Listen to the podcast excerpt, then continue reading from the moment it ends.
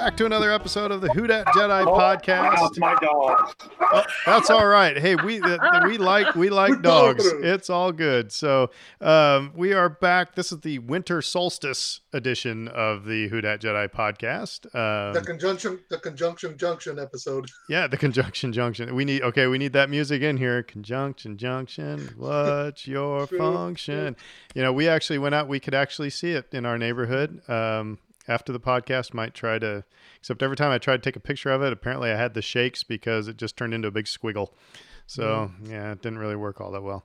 Um, but yeah, no, the winter solstice is here. Winter is here, and I'm glad I live in New Orleans in the winter because when I lived in Nebraska, it wasn't quite so nice.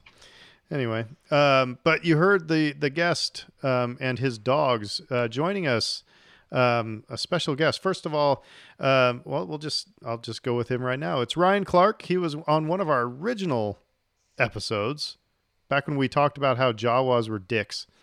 Uh, you can edit that one out too. but um, and we all learned what the name for egg is in uh, Jawa.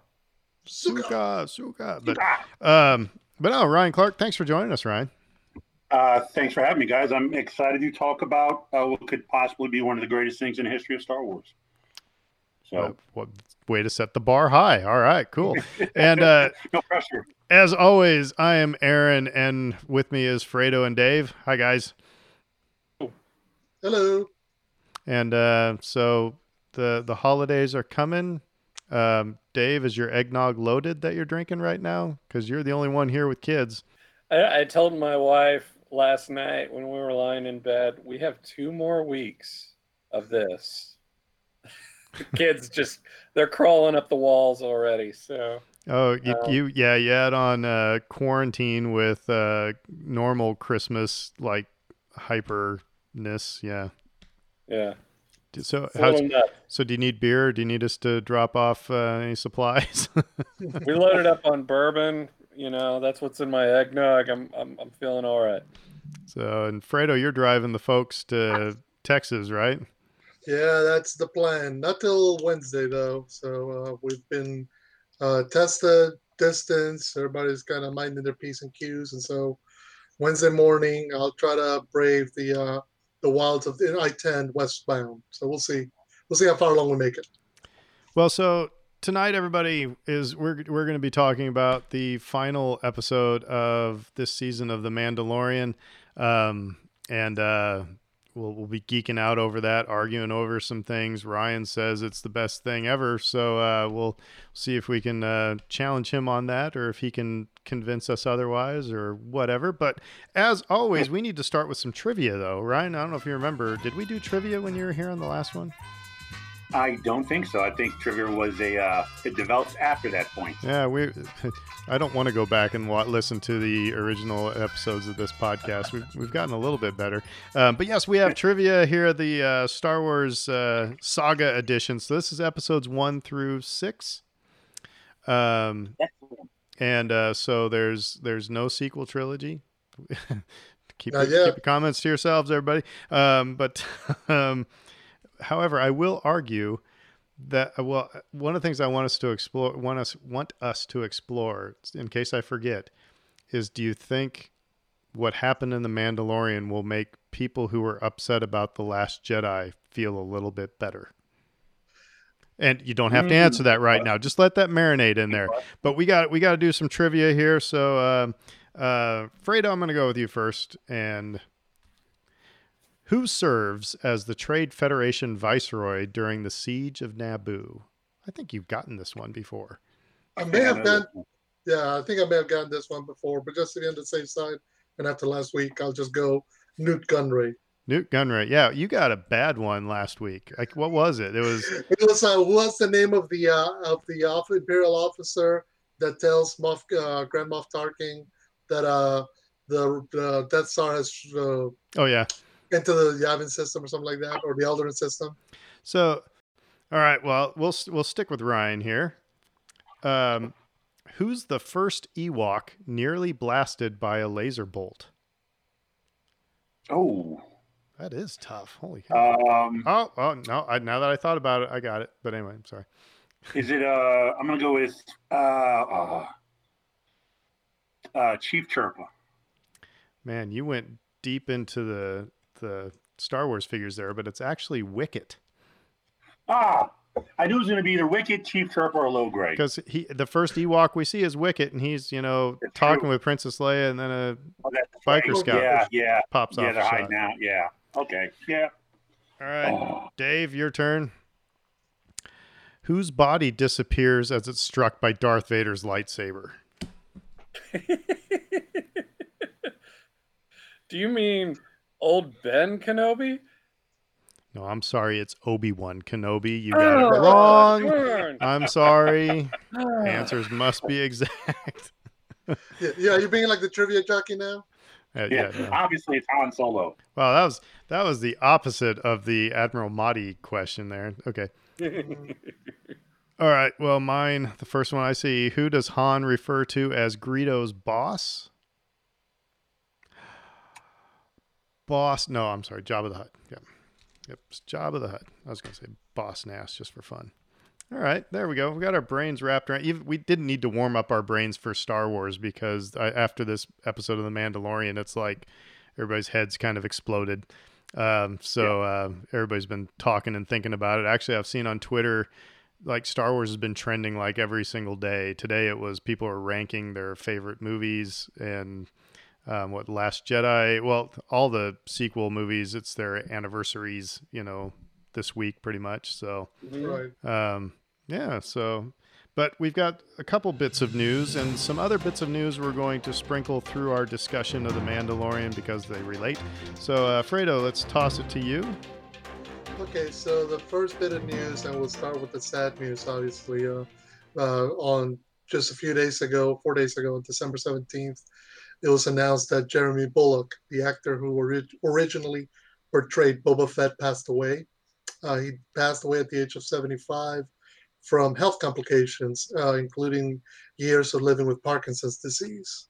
So um, I believe it was about, about two, three years ago when he made the announcement that he was going to stop doing the convention circuit because of his health. And so apparently um, it finally caught up, you know, with him, his health, and passed away um, in the UK. So just kind of right quick, just kind of give you a heads up on kind of what he did. He was mostly primarily based in the UK with most of his productions. He starts his career in around 1958, has over 100 credits in film, TV, and stage. Uh, he was he's done everything from Doctor Who. Uh, he obviously did episodes five and six. I didn't realize he was also in episode three. Uh, he played a character called Captain Colton. Yeah, he was uh, the oh, which starship commander? Uh, what, was it? Uh, was it at the end? But yeah, he's been. he's one of he's one of the pilots. Yeah. Okay, and uh, he also had acted in three consecutive James Bond movies back in the late seventies, early eighties. Uh, So you know what's Spy also Me, For Your Eyes Only, and Octopussy. Uh huh. sorry to, interrupt you, but you know he's also he's not just Boba Fett in Empire Strikes Back. You know where the other Mhm. Jeremy Bulloch uh, sighting is in that movie? Mm, was he one of the uh, bounty hunters? No, he is the Imperial officer that uh, like grabs Leia as they're as they're escorting Leia and Chewie, and when Lobot and his right. gang comes, you know, bursting out, he's he's the Imperial officer. So Right, yeah. that's right. That's right. Yeah. Anyway, keep on. Uh, I'm sorry to interrupt you. Yeah, that's no, no. So I was just saying. Obviously, he acted in a few James Bond movies. Uh, he was still acting all through the twenty, the two thousands. He was in a British TV show called MI5 and a few other things. Uh, obviously, like I said, he had become big in conventions. Like anytime you had a, you know, celebration or any of the major um, geek Star Wars conventions, he would be present. Uh, but obviously, as his health kind of took a uh, decline, he stopped doing that. Uh, his wife, he's got a wife who leaves behind three sons and 10 grandkids. So, uh, Godspeed, Jeremy Bulloch, and thank you for being the original guy everybody wanted to be. You know, I. I uh, met him at Celebration Two in Indianapolis um, right before Episode Two came out, and he um, signed a Boba Fett figure for me, and so you know, he wrote to Aaron, "Stay cool, Jeremy Bulloch, Boba Fett," and so you know it's only only a few minutes, but you know he was really cool, and all of my 501st friends that you know have been talking about this, who have has who've spent more time with him, say he's just he was the nicest guy that you'll ever meet. I don't know, Ryan. Did you ever have any interaction with him at all? I have not. Jeremy uh, was one of the folks I have not. I did not get the chance to meet, but everything I've heard about him, especially to like, especially through uh, Albin uh, Albin Johnson with the 501st, that he's one of the nicest gentleman you could ever hope to meet. He's just gracious and just a loving guy. Like just one of those guys that was just, you know, he kind of tripped into being Boba Fett, and he was just amazed, So- amazed at how the geek community, you know, worshipped about One of- three minutes worth of screen time in two films. One of the one of the 501st guys uh, here in New Orleans, I, I saw his post about this that um, um, he was it was at celebration in Anaheim, I think I can't remember what it was, but anyway, said hotel bar, and he saw Jeremy Bulloch sitting there, and he just went over and just said, "Hey, I just want to thank you for your work. Just want to say hi. You know, I leave you in peace like that." And Jeremy's like. Sit down, have a drink with us. It was Jeremy and his wife, and they he sat there for like a half hour, you know, or longer, you know, just having a conversation with this guy. So, Right. uh, Right. yeah, all awesome. That's awesome. uh, but yeah, so that's yeah. sad. Yeah, no. So it's it's it's kind of unfortunate and uh, somewhat poetic that uh, he passes right at the time when his character is arguably in his biggest scene that it's seen in almost a gen- a generation. And some Uh, and somebody put Mark Hamill in a bubble and take away Harrison Ford's pilot license. Ugh. I gotta keep flying, kid. and don't let Anthony Daniels out of his uh, mansion. Right. so we'll move on to uh, happier uh, news. Um, it was interesting because everybody remembers about a week or so ago the big Disney Investors 2020 call where everything got announced. We discussed it last week. Uh, but one of the things that was presented to the investors that did not get shown to the public was kind of a teaser trailer of Obi Wan Kenobi, the new series, and mostly involves discussions. You know, uh, they had uh, Hayden Christensen and Ewan McGregor and Deborah Chow discussing the series and showing a bit of concept art. And anyway, uh, StarWarsNews.net got the leak of what it was that it was shown. So I'll kind of describe it right quick. Uh, first of all, they say it's clear that Hayden is playing more than a cameo in the series, and his presence as Vader is going to be integral to the plot. So it goes. Uh, Hayden says it was such an incredible journey playing Anakin. Of course, Anakin and Obi Wan weren't on the greatest of terms when we last saw them. So it'll be interesting to see what an amazing director like Deborah Chow has in store for us all. I'm excited to work with Ewan again, and it feels good to be back. And so here's what they saw. Ewan, Ewan McGregor starts by saying, There's a hunger for this character to come back. The fans have been waiting long enough. Deborah Chow adds, There's quite a dark time that we're coming into with him. Just being a Jedi, it's not safe. There's Jedi hunters out there. So then they show concept art of an unknown Jedi defending a trio of younglings from Darth Vader as Vader's marching on the Jedi Temple. So kind of a flashback scene to the purge at the temple that we saw in Revenge of the Sith. So So is this is- is this unknown Jedi the one that's going to uh, whisk Grogu away from the temple? Sorry. Anyway, keep on going. maybe, maybe. Uh, then he goes, uh, Ewan McGregor goes, um, you know, he has this one task left, which is to keep Luke safe. So more concept art reveals a stingray-like creature floating above slave workers toiling away in the barren landscape of Tatooine. We start on Tatooine, says Ewan McGregor, and we go on a rollicking adventure. McGregor said this as the image changed to a glimpse at a watery planet where soldiers are firing upon a many-armed sea creature. So we are leaving Tatooine, apparently. And I'll, and I'll pause here to give Aaron the floor. No, I'll just I'll have to take my meds. But you know what what Colesby said last week though, when I, I- I'm coming to term more terms with this because he said that one line that that Vader says in A New Hope does give them an out when he says you shouldn't have come back. Mhm. He says that you know in the in the Obi Wan Vader duel, he said you should not have come back, and so it's like okay, you know, still that I mean. Obi Wan's got some atonement to do because you had one job, you know, keep an eye on this kid and you don't. But anyway, well, we'll see what happens. I'm not. It's. I'm not going to boycott the show. So Right. So then uh, uh, uh, Deborah Chow says, we couldn't tell the story of Obi Wan Kenobi without addressing Anakin or Vader. And now she says this over an image of Darth Vader in his armor, seated on a throne, communicating with a with a hologram. The most beautiful thing of all is that it's brought me back together with Hayden, says Ewan McGregor. It'll be amazing to bring those characters back together again, very unexpectedly. Deborah Chow continues saying, the audience will definitely see Obi-Wan and Darth Vader get into it again. And the concept art confirms a, a blue blade of a hooded Obi-Wan clashing with the red blade of Darth Vader. Having another swing at each other might be quite satisfying for everybody, uh, McGregor said.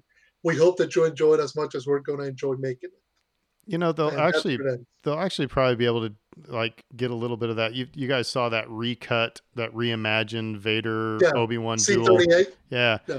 they might yeah. actually be able to shoehorn that in so that you know, yeah, when you then when you watch A New Hope, you don't, you know, you don't feel so bad. But and I forget what I was reading, but I was reading some other uh, editorials about Obi Wan and kind of you know some of the things that we kind of still don't know, like. At some point, and I would love for them to bring back Joel Edgerton back as Uncle Owen, because we need still need to have a resolution as to why is it that Uncle Owen has no desire for Luke to go with Obi Wan.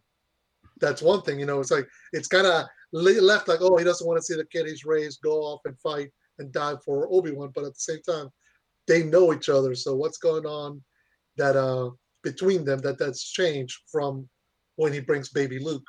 Uh, the other thing, it's kind of like, uh, where did the whole idea of Ben Kenobi come from? Well, in the Clone Wars, he uses the name Ben when he's right. like undercover.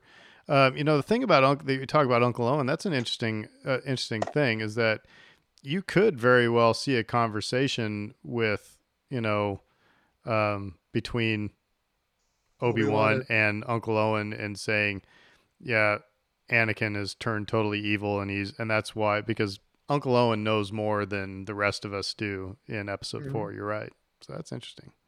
Yeah, and how does he gain that knowledge? How does how is he aware of everything that's going on uh, to get to a point where he goes, "I don't want Luke to go with him," even though that was the plan. Yeah. So uh, anyway, uh, uh, that's it in terms of news. If you want to get into the Mandalorian, I'll pepper in the other stuff as we go along. Well, I'm excited about the Obi Wan stuff. So me too. Me too. Again, it's it's interesting that there's a lot of stuff that we kind of sort of just presume, but we don't know have a definite answer of, and this could give that to us. I just right. hope they're guardedly not optimistic. Guardedly optimistic about it. I just hope they're not all 25 minute episodes. you know, 25, that, I mean, 10, 14 minutes. You know, I mean, that's that's one of the things you can, you know, with the Mandalorian, it's like you can if it's going to be multiple multiple seasons, so it's like we can have a you know thirty minute episode every now and again. But if you're, it's going to be one mini series of Obi Wan, and if you just give us you know uber short episodes, it's I don't know. I, I won't say the the phrase that I want to use, but it's you know um yeah, I just won't use the phrase because uh, Dave Dave would have to edit it out. So you you just you just be uh, left disappointed. Let's just say that. Mm-hmm. Um, um, but anyway, um, yeah. So I mean, if anybody else have anything they want to speculate about the Obi Wan stuff, um, I like I'm happy. I would be completely happy if they put Hayden back in as Darth Vader and he never saw Obi Wan, uh, because I to to the point I'm one of those purists where I think if you put Obi Wan, if you put Vader in the Obi Wan miniseries and they fight each other, or they have some sort of conflict, then it lessens the battle at the end of or in the middle of uh, New Hope, where the weight of that, you know, that battle after 20 years, the last time Obi Wan saw Anakin was when he was burning on Mustafar, you know, and now, now they might, and that's that's the I, you know, I want to be hopeful. Uh, because I do want to see more Vader, but I don't want it to lessen the canon of Episode Four, if that makes sense. You know, or the impact, the impact of Obi Wan and Vader facing off in the Death Star. Yeah, I mean, it might actually take it back to what the original meaning behind that scene was, and that was just to propel Luke. I mean, Obi Wan sacrificed himself to make Luke, force Luke to make a decision. Basically, you know, Right. uh, it wasn't the you know the battle was okay. They know each other, but it wasn't about themselves. anything. It wasn't anything about anything other than just Obi Wan's sacrificing himself, you know, for the cause. So um, it's since then, you know, and all the uh, everything else that's going on. There's become. You're right. There's more emotional baggage to it.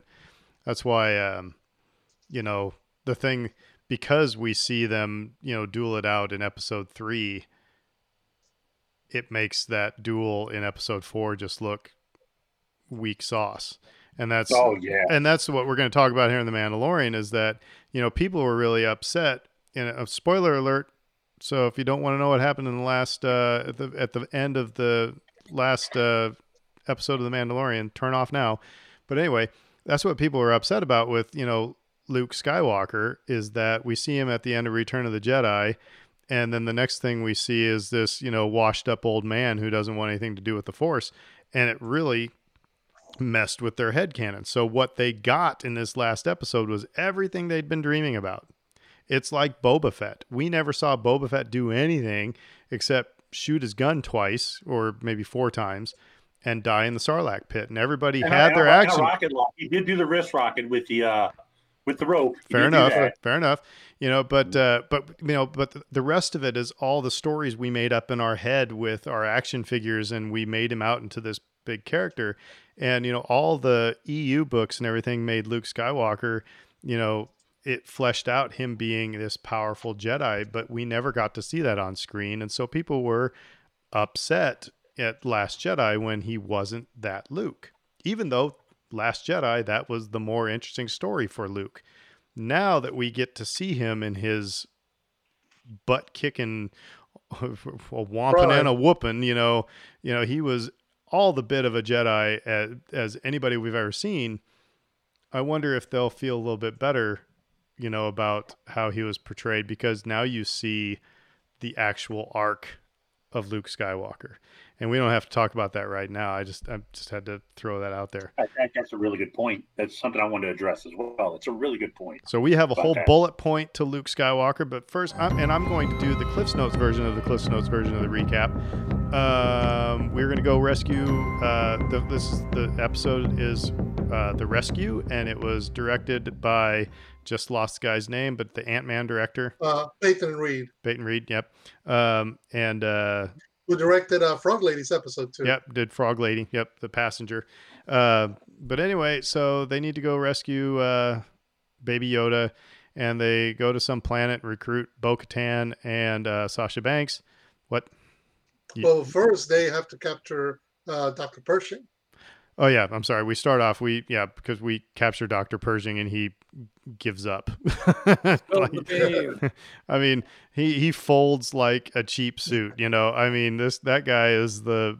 I mean, he's not Empire. He's he's Kaminoan, obviously. I but uh, But I know got they, confirmation that he's a clone doctor. he's a clone doctor. Yeah, but he's. I mean, he, he ain't Empire. But anyway, okay. So yeah, they get they get the information they need from him, and then they go get Bo-Katan and and Sasha Banks, which you know nobody thought. uh, Sasha Banks actually said, "Nope, that was my one and only episode. You guys don't see me anymore." So if anybody says they're not in the Mandalorian, don't fully believe them, because everybody's lying. Anyway, so they get to Moff Gideon's Star Cruiser. They break in. They split up, and um, uh, the uh, the Mandalorians and um, Ming Na Wen, uh, Fennec Shan, and uh, Cara Dune. They take the bridge while Mando um, uh, duels uh, Moff Gideon, while uh, Boba Fett goes and gets a Slurpee somewhere off in hyperspace. Um, he's not anywhere in the picture. So anyway, um, they all end up on the bridge, and the Dark Troopers are coming to get them. Like I said, this is just a bad recap, everybody. But the you know the Dark Troopers are coming to get him. Very horror movie type scenario here, and then out of nowhere comes one X-wing, and it's the the you know the it and it's not uh, either Dave Filoni or the other guy. Uh, it we we convenience store. we we uh we see uh a lone X-wing, and then this person is this hooded figure walking through the hallway, and then there's a lightsaber, and he's taken down. Um, he or she is taken down. Um, uh, the, the Death Troopers, Dark, Trooper, Dark uh, Troopers. Dark Troopers, Dark Troopers, and uh, then all of a sudden we get from the security footage, we go into full color and we see it's a green lightsaber, and lo and behold, coming in through the bridge is Luke Skywalker, and Baby Yoda ends up saying goodbye to Din and goes off with Luke Skywalker and R two D two, and we live happily ever after. Um, I mean, go watch the episode. I, just the recap is just to take us through the timeline a little bit. Um, but let's just real quick. Uh, obviously, there was a lot of stuff happening in this in this, but initial thoughts, um, and just keep them brief. Don't don't dwell on too many things, but just initial thoughts. Did you dig the episode? Highlights, lowlights, whatever. Fredo, start with you. Uh, dug it, enjoyed it. Perfect ending to the season. Um, I enjoyed it tremendous. I enjoyed the fact that they created tension regarding not just their plan to get on board Moff Gideon's ship, but also with the Dark Troopers. And you think that's relieved and then noticed, and and then but also the the big tension they create when uh, Gideon's not on the bridge, but he's threatening Grogu, and then he has to Amanda Din has to fight him and beats him, and you know there's a moment there where he's trying to abdicate the dark saber to uh, Bo-Katan, and it's not happening. Yeah, I skipped And, you over know- a major plot point, by the way. Yeah, I know. Right? No, no, no, no. But it's interesting because you know the that only the, that tension only gets cut by the fact that oh, here comes the dark troopers again. So they're amping up and ramping up the tension, and then I think I had the reaction everybody who loves Star Wars had the moment a single X-wing came in and parked itself inside, and you saw a hooded figure, and you're just like, they're not doing it, are they? They're not doing it, are they? And then green lightsaber and mind lost. So it was awesome. Like I said, best way to finish the season. Dave. Um, I thought it was. I thought it was up and down. Um, I thought it was. There were good pieces of it that I really enjoyed a lot. Um, I thought they were going to go in certain directions that they didn't go. Um, well, I say taking my own expectations out of the picture, wherein I thought, oh, you might it might have been better served going this direction. Um, I just thought some of the execution wasn't as good as I would have hoped for. Um, and kind of left me feeling um, a little unhappy with things. So, um, I curious to see where it goes from here. Um, but we can get into a lot more of that as our show progresses. Cool. Ryan. Uh, I liked it the way I loved it the way Jawas love Sukas. I thought, um, I just I both I I you know from the minute you see uh, the rescue, you know that every um, every title of the season has had a double meaning to it, and as soon as you see the rescue, you're like, well, what's going to be the twist? You know, whereas obviously Mando is rescuing Grogu or the child, as many people still like Baby Yoda. Um, but where is the twist on that rescue? Who's going to rescue Mando and his and his you know his cohorts? And uh, from start to finish, I mean, I I just sat down. I was nine years old again, and I put my brain on the shelf and watched it like I was watching a Star Wars film from the summer of 1977. You know, it was just it was it was for it for me. It was it. It was that was it. You know, I was like, I don't care. I know there's a lot of questions about it, but I don't care. I'm going to enjoy it. As soon as that X-wing pulled in, I was like, yeah, they can't be doing that. They can't be doing that. And then you see the green lightsaber, then you see the gloved hand, then you see the non-gloved hand, and that was I was just that was I loved it. Period. I So- loved it. So yeah, it was for us. Uh, you know, Brittany didn't have to work that day, so we got to watch it at lunch, which was really good because first thing in the morning, everything I do after I get done with my run, I sit down and I you know open up Google News, and there was a I saw a headline that says. Mandalorian saves the biggest uh, cameo for the last. And I just closed my iPad. I'm like, nope. And I stayed off Twitter. I was today. I was off the grid for like you know six hours. I'm like I no, I'm not. And I, I almost, I, I think I, I got spoiled, but didn't because I got an email.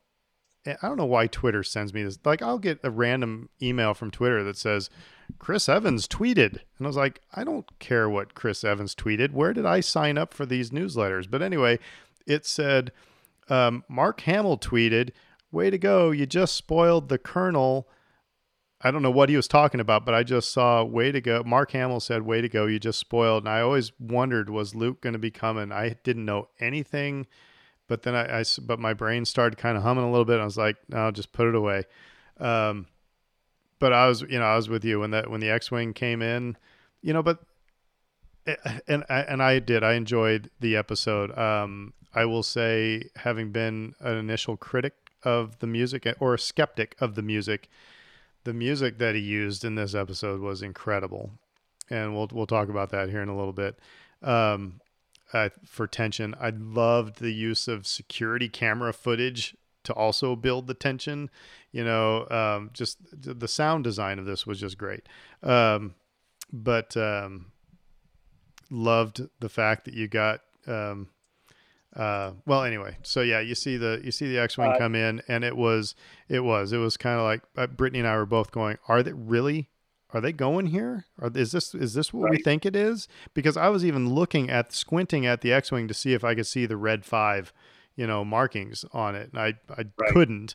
Um, but then yeah, it was like holy crapola, you know. Um, and it was it was allowing yourself to be nine. Um, I you know did you, did you guys see Mark Hamill's tweet from Friday night? Yeah, anybody watch yeah, anything good on TV? Yeah, anything good on TV. um, so, but real quick, okay. So I, I would, I maybe was spoiled, or at least I spoiled, I spoiled myself. I don't know. um, Dave, you said Kate uh, caught wind yeah. of it. Yeah, she found out about um, the cameo we both got spoiled about the um, um, the, the post credit scene. So we both knew about that. Yeah, we'll we'll talk about the post credit scene in a little bit. I did not. Yeah, Fredo, we didn't even mention that. Fredo Fredo just uh, sent me a text and he said there is a post credit scene, so don't just turn off because that's what I would normally have done when we get the okay, we're at credits. All right, I'm out. I got to go back to work. No, so thank you, Fredo. Um, Ryan, were you? Did you get any spoilers on that? Uh, no, I I had a feeling like you know from all the whispers that you hear on the internet prior to Friday, I knew something big was coming. So as soon as I woke up Friday morning, I did not open Facebook. I didn't go to Reddit. I was I was like I'm going to stay off the internet until I watch the episode because you know, it's one of those things where even people who don't think they're spoiling it are spoiling it in certain ways by hinting at things where they say something and you go, oh, that's there's only one thing that person could possibly mean. So it's like I put the phone down, I stayed away from it. Um, it was the last day of school, so I had you know meetings and everything all day, had stuff to do, so it was easy. And then finally, was not spoiled, was able to sit down and see it with open eyes for those what 44 minute long episode or what have you. Fredo? Because I know Friday comes, put the phone down because someone is going to watch Mando at 12:01 a.m. and at 12:45 a.m. they're going to go on Twitter or they're going to go on Facebook and go, "Oh my God, I don't want to spoil the Mando, but you'll never believe about the green thing and the green party, no gloved hand with the Axie thing and the R2 droid thing." Not spoilers, and it's like, you know what? I'm done. I'm yeah. done with you guys you know. You know. I'm lucky. Yeah, I was lucky because uh, it was the Friday was my last day of work. So, but I got up and I checked Twitter, and I saw one tweet saying, "Those last ten minutes of Mandalorian," and that's all I read when I went, "Nope." and immediately put my phone down. I went, "Get your butt up, grab a cup of coffee." And I'm like, I have to be in the office at nine. It's seven ten. You got time, so I just immediately went and I immediately watched it. Yeah, there's I've learned that lesson. No. There's there's always there's always somebody who's Homer Simpson walking out of the theater going, "I can't believe Darth Vader's Luke Skywalker's father." Um, yeah. But you know what? The thing, even though I was a little spoiled with the with the Luke Skywalker and like like I said, my brain started spinning on a little bit. what I what caught me totally by surprise was R2D2. And first of all, it was just you know it was it was like we got to put R2 in here. You know, it's, everybody's going to love it. We're going to put R2 in there. But what it did was as people were bawling over Grogu and and Din saying goodbye, in comes R2 and you start laughing. And so they the things they did, they they I mean, they they took you to a place of sadness, then made you laugh, and you know, um, so I, I thought there was some some really good elements in there. Um, uh, Elise and I were joking when we saw R2, we watched it again. Like we we watched it, and Saturday we watched again, and we were joking that we can imagine that since R2 is a sassy bot, a sassy astromech, that the entire time he's going through the ship, he's screaming, "You couldn't have held the elevator for me, Luke. I'm right behind you." I, I it, it, takes me a little bit longer to get out the X-wing. Takes me a little bit longer to move, and you couldn't hold the elevator. No, you had to come up here and see the baby Yoda. I was right behind you, Luke. Uh, you know what? forget it. You nav you astro navigate yourself to another star system. I'm done. I'm out. You know. So let's. Uh, I'm, I'm going to take the the bullets out of order here a little bit. Let's just let's just talk about the the biggest thing first. Luke Skywalker. Um, you know, I mean, there's. They obviously did the Rogue One, you know, CGI face thing, you know, um, and we can talk about you know let's let's talk about a the execution of it from a technical standpoint, and then b the emotional aspect and just the story aspect of it. Um, so, and I I will kick things off um, because uh, Dave and I were getting into not really a boxing match, but I was venting on our Twitter feed because here's the thing that was driving me nuts, and this is going to be this is probably going to be an episode because I think Dave brought up a really good point in our private conversation. I don't know if he's frozen or just mad at me because he's got his arms full. okay. Uh, I wish this was a video podcast because Dave looked really mad at me right there. Um, but we're, you know, because I think this is a, I think this is a conversation to that needs to be had. Um, is that what drives me nuts? I had to turn off a podcast because you know the person rightfully I, I understand every criticism of the execution of it because when you watch the scene again and you know mark hamill's not that young and so you know that they're putting it together so it's kind of messing with your brain as it is. But then when you watch it he doesn't blink at all. It's like you made the ewoks blink. Can't you make can't you make him blink to make it look a little bit? Anyway um, so there's some execution problems but so they're they're upset about the execution part of it. I get it, but the next sentence out of it was, "I wish they would have, you know, just recast Sebastian Stan." And it's like, no, I, I mean, I, that's if if I think that you know, I, we're all like on board with. See, I just made Dave mad. He left the call. we are all on board. You got Luke Skywalker coming. Imagine if you see this cloaked figure you know, green lightsaber, a whomping and a whooping and slicing everything within an inch of its life and coming in and saving the day. And he takes the hood off and it's Bucky. You know, I th- talk about, you know, that would have, no, that just would not have worked. Um, so, you know, and, and uh, on another podcast I was listening to, you know, they, they, is Star Wars Underworld, they did make a good point that at least Lucasfilm is pushing the envelope and trying to do these things. You know, it's not it's not there yet. But if they would have recast it and tried to pass somebody else off as Luke Skywalker in that moment, it would have, you know, it's like telling telling the love of your life, I love you, and they say thank you.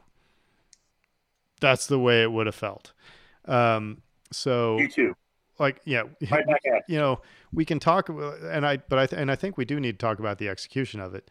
Um, but then the con- what dave said to me was all right so then should they if if they can't do it well if it ain't worth doing well is it worth doing at all?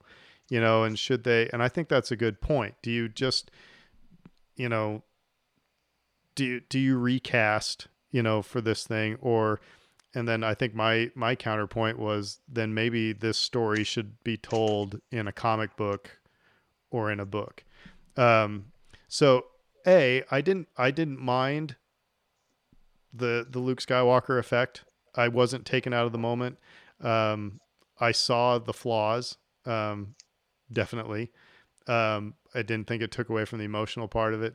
Um, and I obviously have a lot to say about recasting in a later episode. But uh, I'm going to throw it to a counterpoint for Dave because Dave didn't really, you didn't like the execution, especially, and it took you out of the moment, didn't it? Very much, yeah. The um, uh, seeing Luke in action in the hallway with the security cameras, it all was. Um, you can't fault any of that. The filmmakers did a great job with all of that. But, but I'm sitting there watching it, and in the back of my head, I'm like, are they going to show his face? Are they going to show his face? How are they going to show his face? What's he going to look like? Did they recast him? Is it Mark? Is it going to be digitized? What's going to go on? How are they going to do that? That's all I could think about. To the point where we get to the reveal and it didn't look like him. His eyes were all wrong. The uncanny valley was in full effect.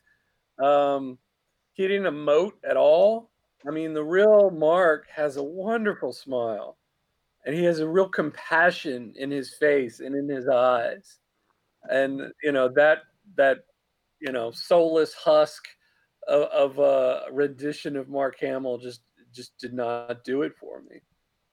So it was like my worst nightmare. I'm sitting there worrying about like, oh man, this is probably not going to be good. It's probably not going to be good. And then as he's frozen. So we'll we'll come back um, and we'll do some more counterpoints in your stuff, but we'll I'll keep my mouth shut for the time being and let's chuck it to Ryan. Um, what what do you think when you know that just like I said, you can talk about the emotional side of it and the technical side of it. Go for it. Um, so for me, um, the emotional side of it was, and you know, it it was everything I'd wanted to see from Luke on a screen since I was nine years old. Because, you know, with the end of with the end of Jedi, remember the whole thing with Obi Wan saying you can't become a true Jedi until you face and defeat Vader. So at the end of Jedi, the uh, the culmination is the end of Luke's arc is that you know he is finally a true Jedi, but we don't get to see that. And then you know you get uh, what is it, the Heir to the Empires and all the comic books and what have you, would show it, but it's just not the same. And then now we get this episode where, and you know they were totally conscious of this, where you've almost got a mirroring a mirroring aspect of uh, Luke Skywalker showing his true powers, his true ability as a Jedi, in the same vein that Darth Vader did in Rogue One. You know, they're even when he comes out of the elevator and he ignites his lightsaber, the framing is reminiscent of Vader and Rogue One. A lot of the, the moves were as well. So I, I loved the fact that we finally got Luke. We've, you know, we finally got to see Luke do his thing to show everybody what he was capable of. And like you said, that brings up a very interesting question about how does it arc to the new trilogy where Luke is in such a despondent state over the Jedi and what have you. Uh, so emotionally, I thought, you know, like I said, I was just I was being nine years old again. I put my I put everything on a shelf and said, just enjoy the moment that I'm finally seeing Luke Skywalker be the Jedi I wanted to see thirty something years ago. And then technically, I think they've come light years past uh, you know, what was it? Um, Rogue One. Oh, who was it in in Tron when they did Jeff Daniels? No, not Jeff Daniels.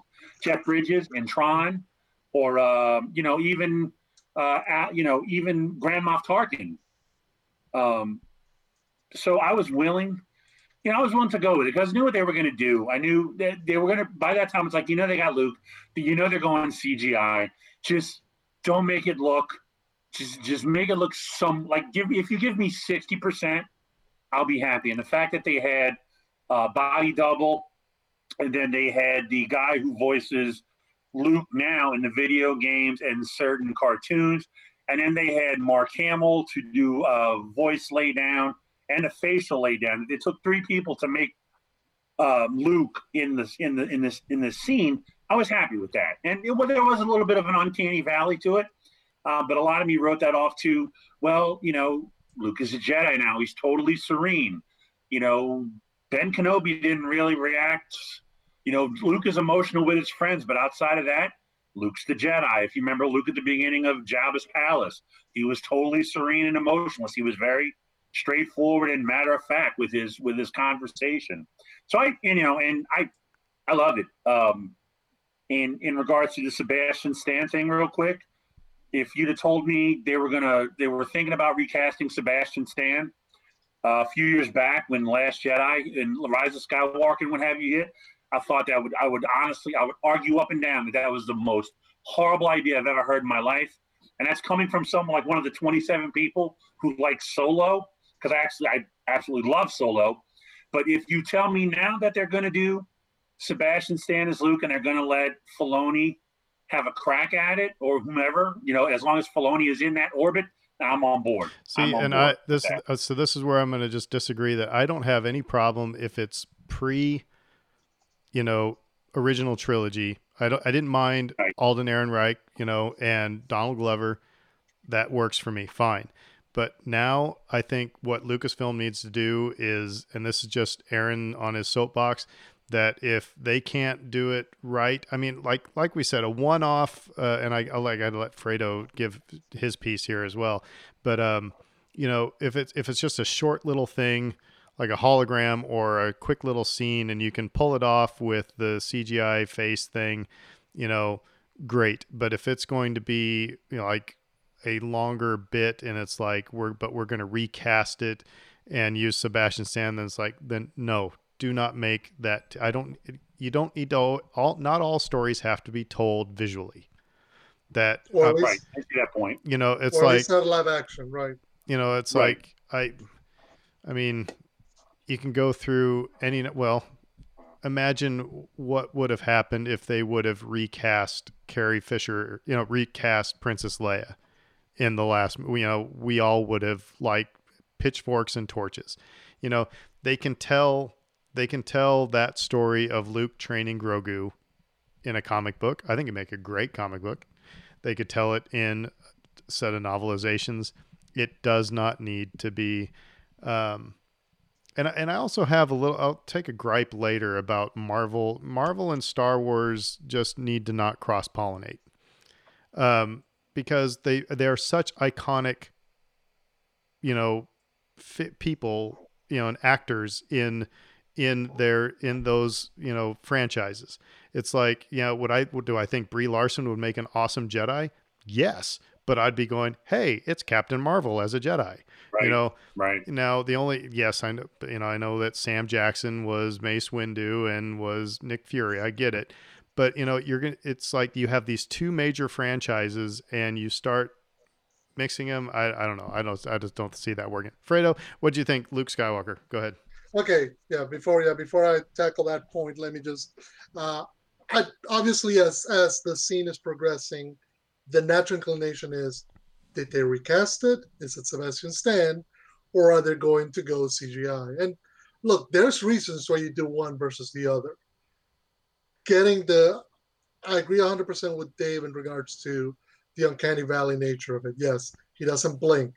I mean, the moment the moment he puts his you know lightsaber down, takes the hood off, he is just looking straight dead on. I'm like, okay, you know, if I didn't know you, you know, the real Luke Skywalker, I'd be be a little freaking out. creepy yeah exactly, exactly. Just the way some of the features look better than others. Like I thought the lower part of the face, his mouth, the way they make him look. There's moments where you can see, oh, okay, they got close to it, but obviously they didn't.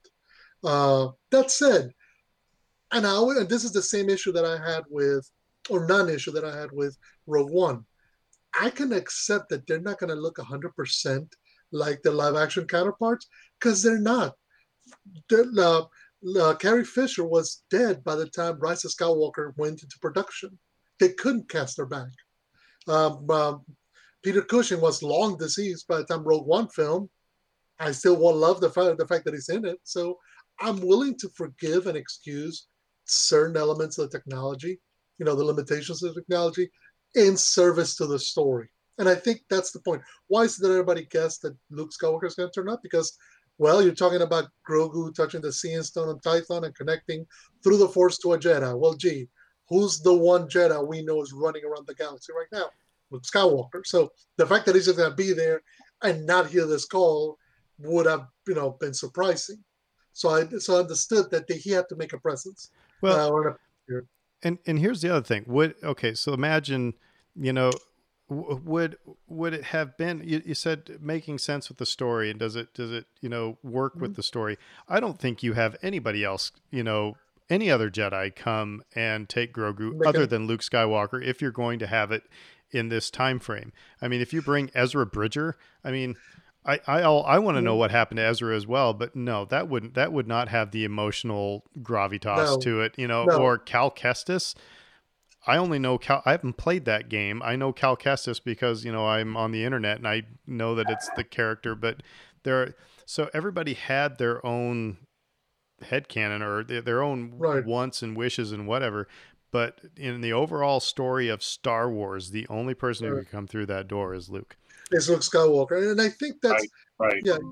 You you almost you almost have to recognize the limitations and acknowledge them. I also think, and this kind of goes into one of those rumors that we might talk about in a little bit. When you get to the idea of recasting, I'm not again recasting the role, despite the the connection that I think every Star Wars fan has to Mark Hamill. Just like I wasn't against recasting Harrison Ford for the Solo movie. I mean, we we were all little kids watching Han Solo running through uh, the Death Star in Star Wars, and then watching uh, Doctor Indiana Jones running through the jungles in Raiders of the Lost Ark. Those, you know, we were able to keep those two separate in our heads. You know, so we are able to, you know, recognize, okay, it's an actor, he's playing a role. As long as they're embodying the role and the story makes sense, we can make no, we can excuse Nick Fury turning up as Mace Windu. Mace Okay. Windu, Mace Windu turned up as Nick Fury. Come on. Exactly. By the way, happy Exactly. happy birthday Exactly. to Sam Exactly. Jackson. James was first. And did you? but anyway, Can we Yeah, can we take just a little aside here? Did you see Star Wars uh, their tweet today yeah, about Sam Jackson's uh, birthday? yeah. It Let me see if I can find it. It Yeah, says the the party is not over.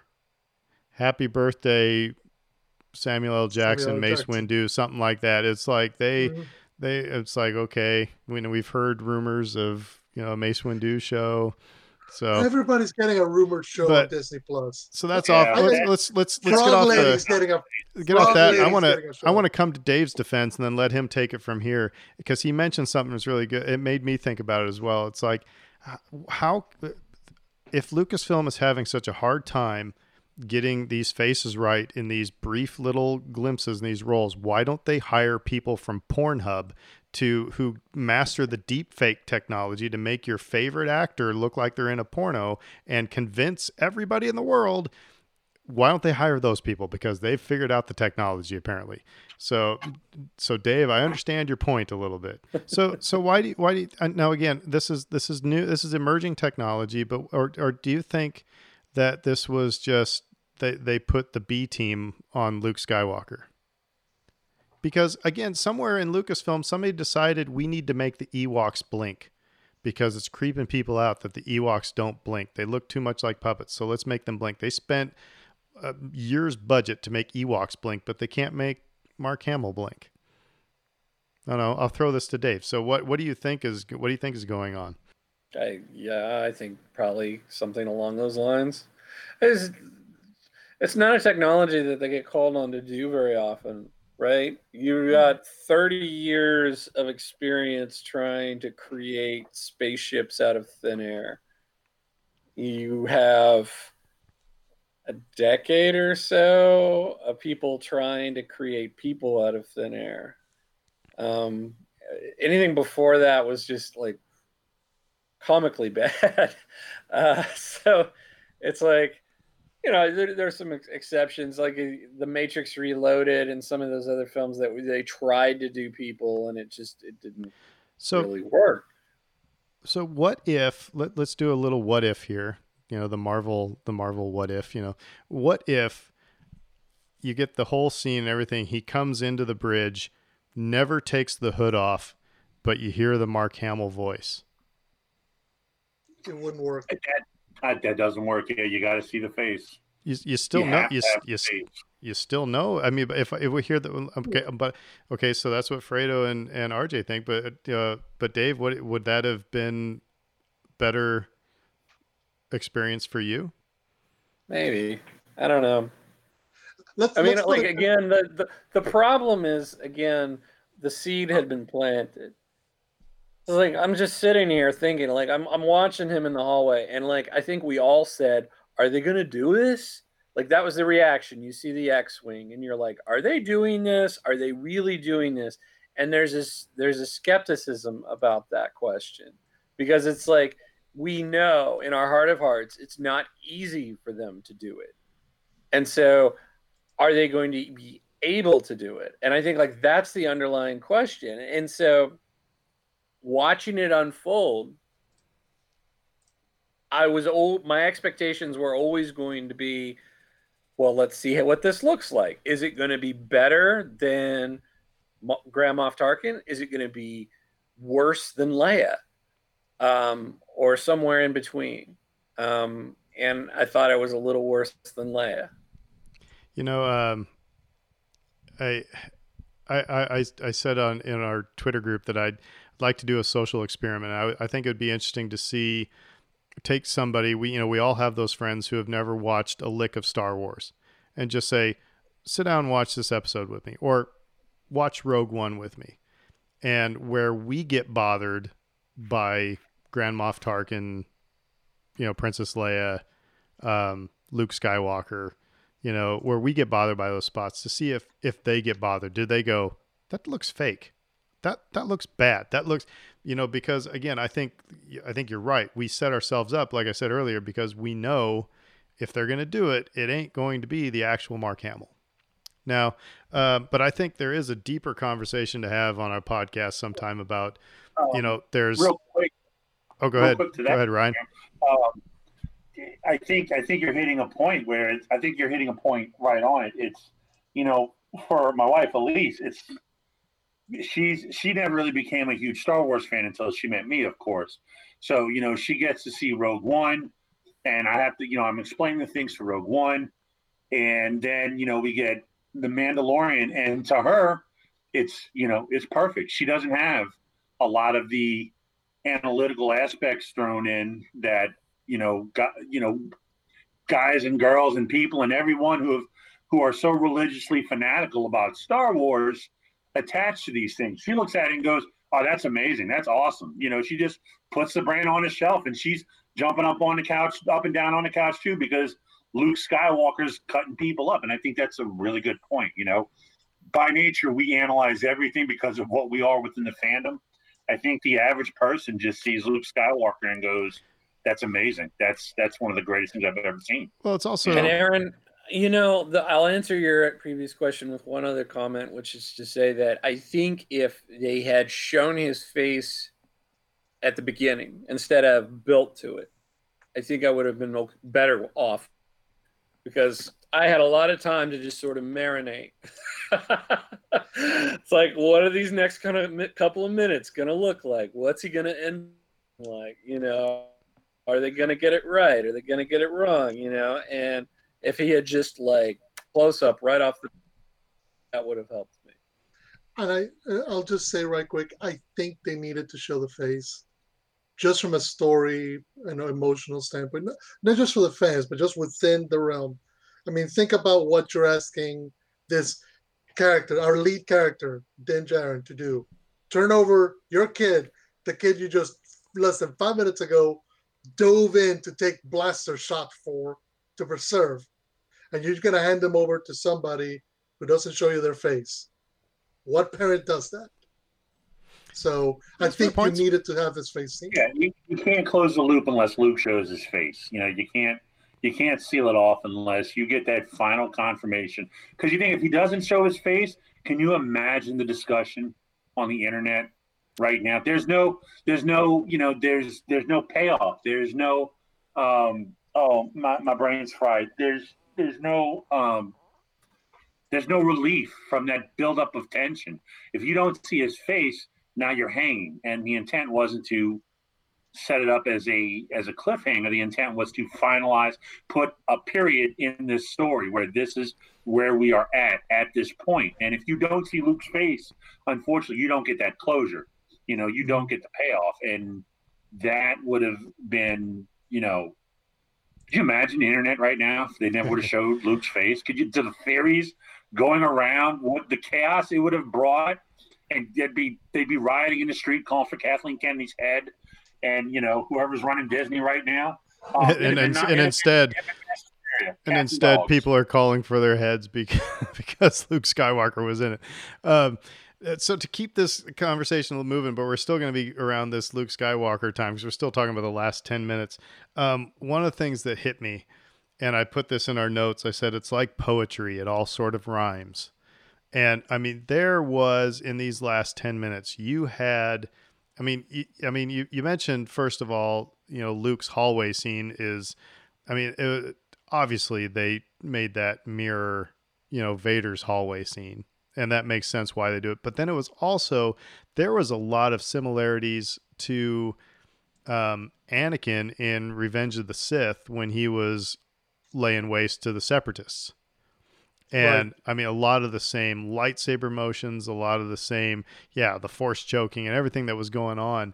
Um, it, it, I mean, it looked a lot like that when you had Din and um, and Grogu, and he said, don't be afraid.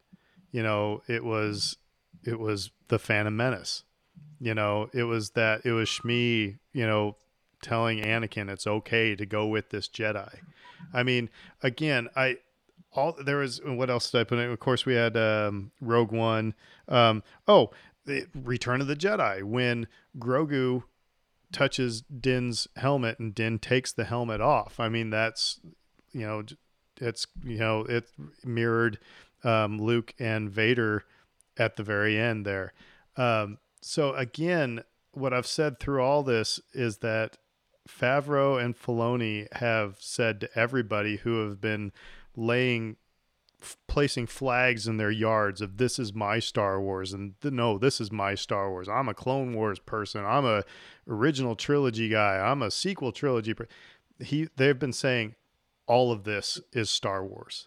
And they did that in this last 10 minutes. I don't disagree with any of that.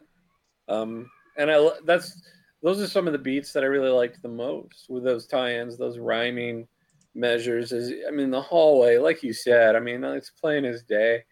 Um, the stuff with uh, Boba Fett in Slave One early on with the dog fighting. Those sequences, we I'm not sure that we've really talked about much at all, but those were really good.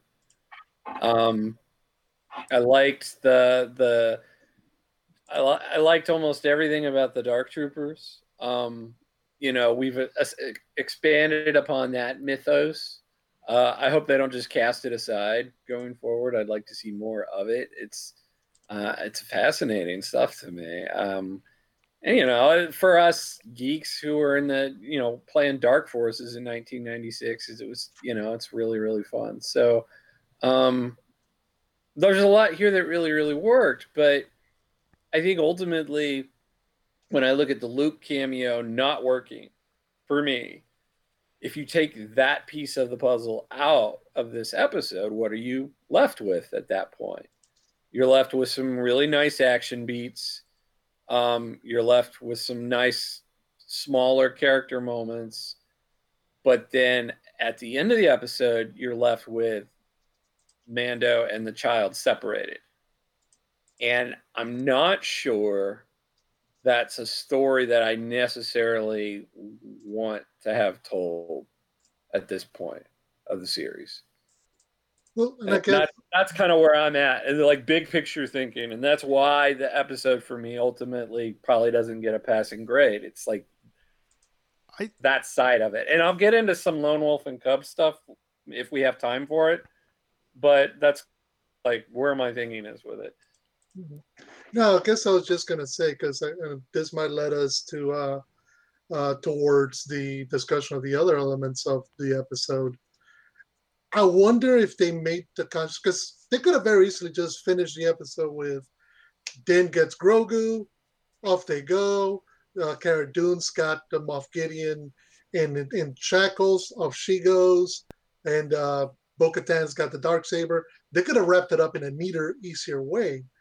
Where that story goes to next, we don't know. They chose to they up no objectively chose to know we will separate Grogu and Din. We will create this new tension dynamic between Din and Bo Katan regarding the dark saber and beating Moff Gideon and what she has to do because I mean there's been a lot of discussion already about the fact that she's refused the dark saber when she took it at an earlier spot uh, earlier moment in her story. So clearly there's there's another story that they want to take us towards away from Din and Grogu on the run well and I think I it's also I, I think it's also a, a necessary element. It's like, okay, yeah, the story is going to go this way, and we've it's we we can't have a cute little child sitting there as they're you know battling for the dark saber, and there's going to be a lot of, you know, you're going to get into Mandalorian lore and stuff like that. So I think it's, it, I think it's, I don't think yeah. it's the last we see of Baby Yoda. Um, mm-hmm. But you know, Dave, my counterpoint to that is I don't know where else they could go without it becoming BJ and the Bear. Well, just well, yeah, with, without it, it, almost, it almost becomes a parody, like Aaron is saying, because the one problem you're going to run into, and you start to see it a little bit.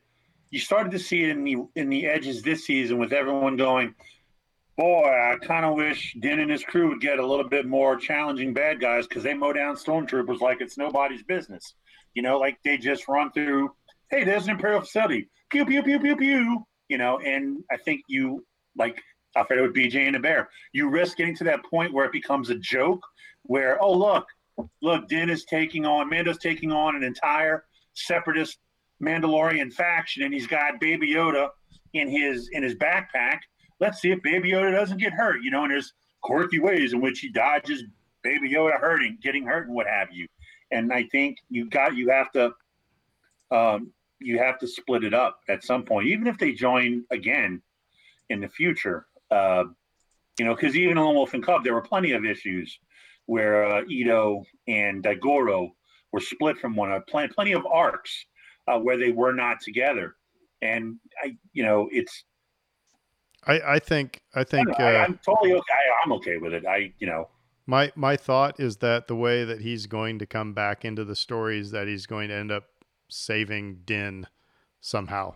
He's going to use the right, force. He's right. just going to show up. Uh, it's like you know yeah. that that that Jedi stuff sucked, and I'm just I don't yeah. want to be there. You know, and uh, but uh, well, I mean, so. Uh, but I, I, I the, my my main point though is that I'd like all the things that they put in there to again, it's it's it's Filoni and Favreau again paying homage to every bit of Star Wars lore, and I just and I, I think they're doing more to bring the community and the fan base together. You know, everybody still disagrees on certain things, but you know, it's like I, I haven't heard many people like not be able to get behind this. Um, real quick, um, I added something to our notes and I'm I'm going to say the thing that I was let down by, and we we will do our season recap at some point, but Moff Gideon. If you want to talk about something let down, I'm let down by Moff Gideon because we're, I mean, we haven't really seen hide nor hair of him for eight episodes, and then he has one duel with Din, and then tries to take him, then tries to commit suicide, and that's it I mean, it's like it's it, there was. I don't think that there. I don't think there was the payoff of him being as bad as the setup and the marketing is was was there. And I know there's another season to come, but he was more of a Scooby Doo villain than he was th- like a really. Um, I, I just don't think there was any payoff. And Fredo's making his face, whereas he's going to take me to school. I'd have gotten away with it if it wasn't for that pesky Luke Skywalker and his meddling kids. You know. The, the, the, weirdly enough, the character that popped in my head as we saw the episode progress with Moff Gideon, and it's gonna sound silly, it's gonna be Sauron from the Lord of the Rings, because in many Moff Gideon, tell, Moff Gideon tells uh, what uh, Din, always assume that I know more than you, because he already knows what he's able to detail their plan, detail what he's done, detail what their issue is. So I think even though you're right, I don't think because uh, it's interesting that they they obviously gave him the light cruiser, they gave him the stormtroopers, they gave him the dark troopers, but they also were like, no, no, he's not got hundreds of, of stormtroopers. He's got a few people in there. So it allows for the team of Cara Dune, Bo-Katan, Koska, and Fennec Shand to take him out, basically. Uh, so I I could see him as being more a duplicitous, conniving, deceiving character now that he's in the chains of the New Republic. By the way, uh, so you made a Lord of the Rings reference. I'm going to make another one. Another one that came to my brain that when they were in the bridge, hmm and the and the Death Troop or the the Dark Troopers were bashing it. That was Battle of Helm's Deep. They were literally. I mean the Yeah. the the you know the gate is being busted in, and then it's not Gandalf who comes and saves the day, but it's Luke Skywalker. You know, so it was that was total Lord of the Rings. Well, Um, yeah, the image the image about them had was Fellowship of the Ring was the Mines of Moria when they're trapped in Durin's tomb and the orcs are trying to beat down the doors with the with the cave troll. But uh no, but I, I think that there's more to come from Moff Gideon. It's interesting. But but they but but my, my but my criticism is there should have been more throughout the season, even peppered in just a little bit I- instead of I- with. I agree with that, Aaron, because it's like it's like you was said, like he gets and what was it Giancarlo Esposito, you know, Gus Fring, the Chicken King. He's a great villain. You know, he's one of the most memorable things about Breaking Bad. And you're right, if he would have been just a little bit more ominous this season, maybe actively chasing, you know, Din and his cohorts and trying to get Baby Yoda, sending patrols out after him or something. But it's right, he's kind of behind the scenes the entire season, and then you don't really see him get to be Gideon until the last episode. And the last episode, he's like, oh, he's he's got it. Like I can see what he's doing. Like you know, oh, I'm gonna fight the Mando, and the Mando's not gonna kill me, and that's gonna make it even more complicated for Bo Katan. I'm gonna f- press those buttons there. You know, like what they showed you was great. I just wish they would have taken another. Was it was it eight episodes? I wish they taken another seven episodes to kind of put a little bit more, you know, deviousness into him, a little bit more activity into him, so he's not just more of like a a new gri- a new gun Gunray with a dark saber. yeah. I, you know? I wanted to I wanted to be a little bit more fearful of him. I mean, I was Right. you know I, I but I wanted I just wanted to be a little bit more fearful of him. Um, I will say what was interesting is his reaction when he saw Luke. Yes. Yeah. He was he was terrified. Yeah, Um, and you know he knows he's got to know who Luke is because they were all Battle of Endor veterans. You know they all, and that's one thing that bothers me is that Cara Dune was obviously a Battle of Endor veteran, and she was like, "Ooh," you know, it's like you know who that is, you know who that is, Cara Dune, you know. But you're absolutely right about his reaction to that was priceless. Um, Sano, was it Dave? Were you satisfied with Moff Gideon? I mean, this is one of the ways that they deviate from Lone Wolf and Cub, um, the original source material, which is that the enemy in that story traditionally is a bad mother. McConkey. I mean, like killed his family, left him for dead, and now you're in a revenge play. Um, and so like that element of this story is kind of like not there yet. And I'm wondering if they will el- escalate with him further. Like if there is going to be something that they can do through him to affect Din in a more personal way. And I know that they won't endanger the child in that, but um, you know, getting getting more into his background and what makes him tick, and uh, and hitting him where it hurts in some way. And I think like that's the next step for them to take with Moff Gideon. By the way, another highlight that I didn't put a bullet point here. Highlight of, of this episode was um, Cara Dune, Sasha Banks, um, Bo Katan, and Fennec Shand. Um, the the whole female crew just a wamping, eh, wamping butt. Um, I, I I just thought I again they're Star Wars. Yeah, they've they've had strong female characters, but usually I, I should say in most of the movies they have a strong female character. Um, historically, and it seems like they're trying to make amends for that because you had uh, I mean, you had strong female characters, like I said, no men around, and they were just whomping. Um, however, does it seem like Star Wars under Jon Favreau is like, hey, this really paid off and worked in Marvel? We should do it over here. Because you had that same type of thing in Endgame um, where we're going to put all the strong female characters in one shot, and everybody went nuts, and rightfully so because it was awesome. And we always talk about representation. I'm not taking anything away from this scene, but are they are they doing it because it needs to be done, or are they doing it for the cheap pop, if you will, if you are a uh, if you're a uh, WWE you know fan? No, I, I thought it was first of all, I thought it was a good shot. I thought the whole action sequence where they the where the fire team takes the uh, the light cruiser was awesome, well done. And before anybody comes after me on social media, sometimes I just say things to get the conversation to get people fired up. Don't don't say Aaron's a sexist pig because I'm not. I'm just but misogynist. Just wondering. Yeah. So anyway, go ahead, Fredo.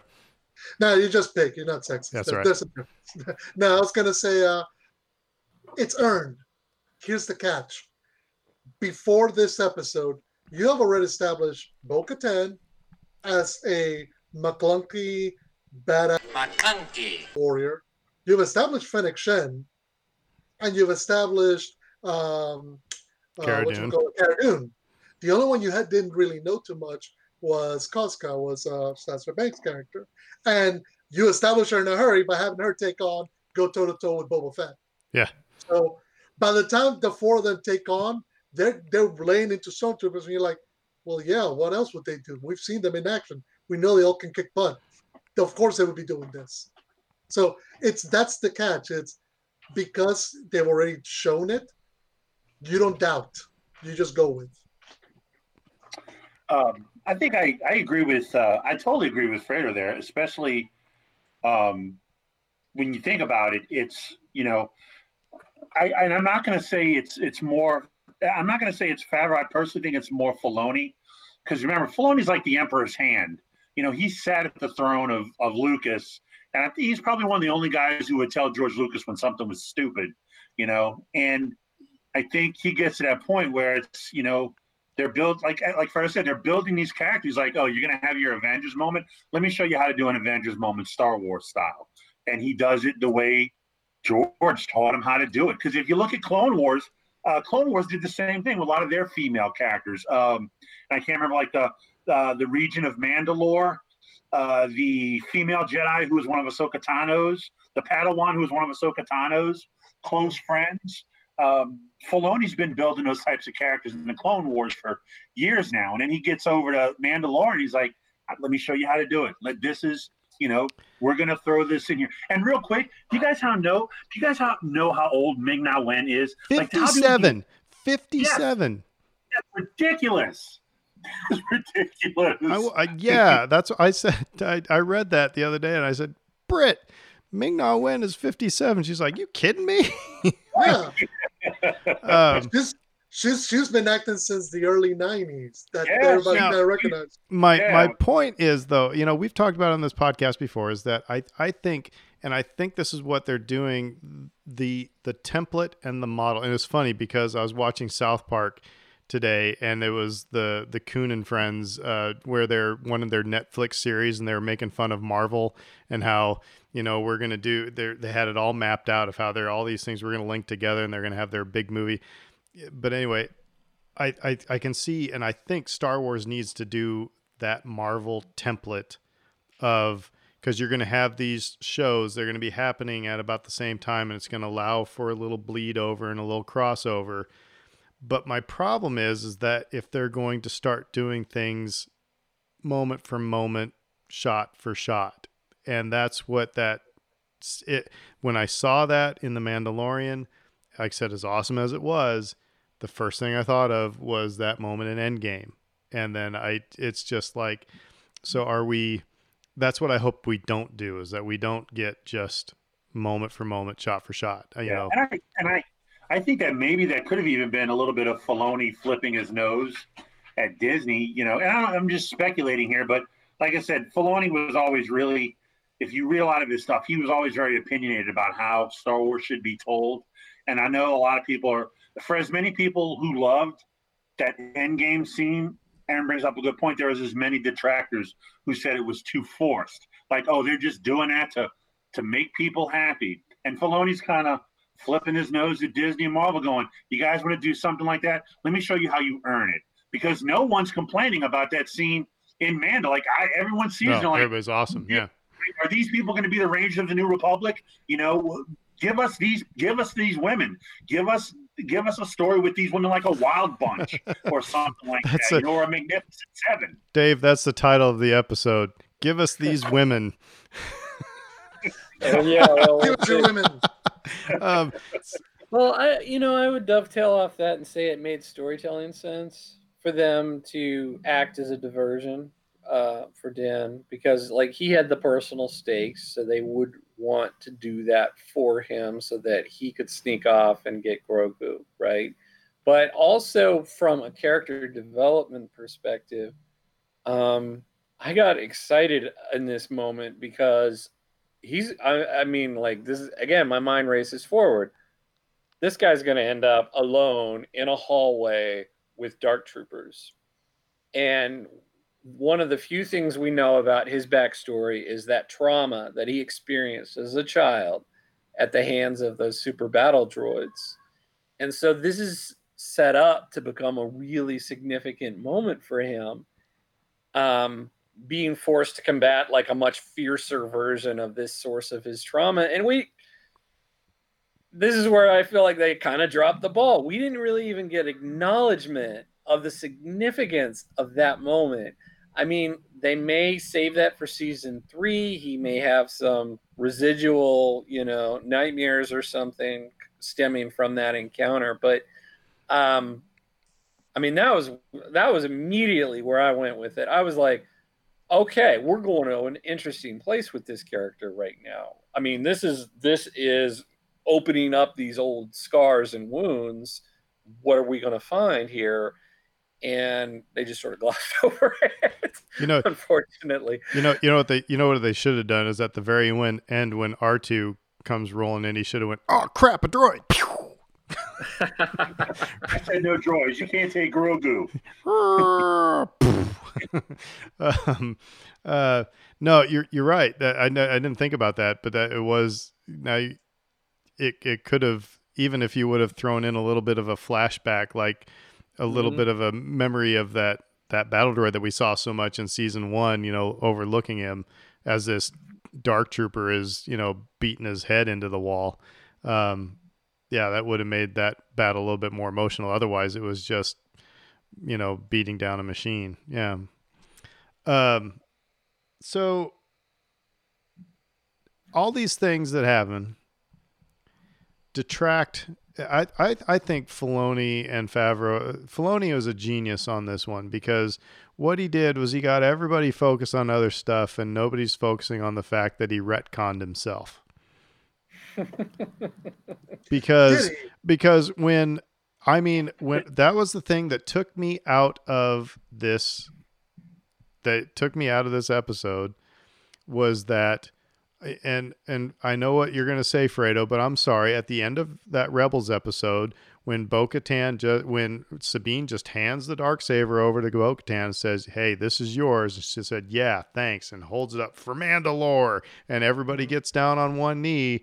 They pretty much established that okay that you can get the dark saber that way.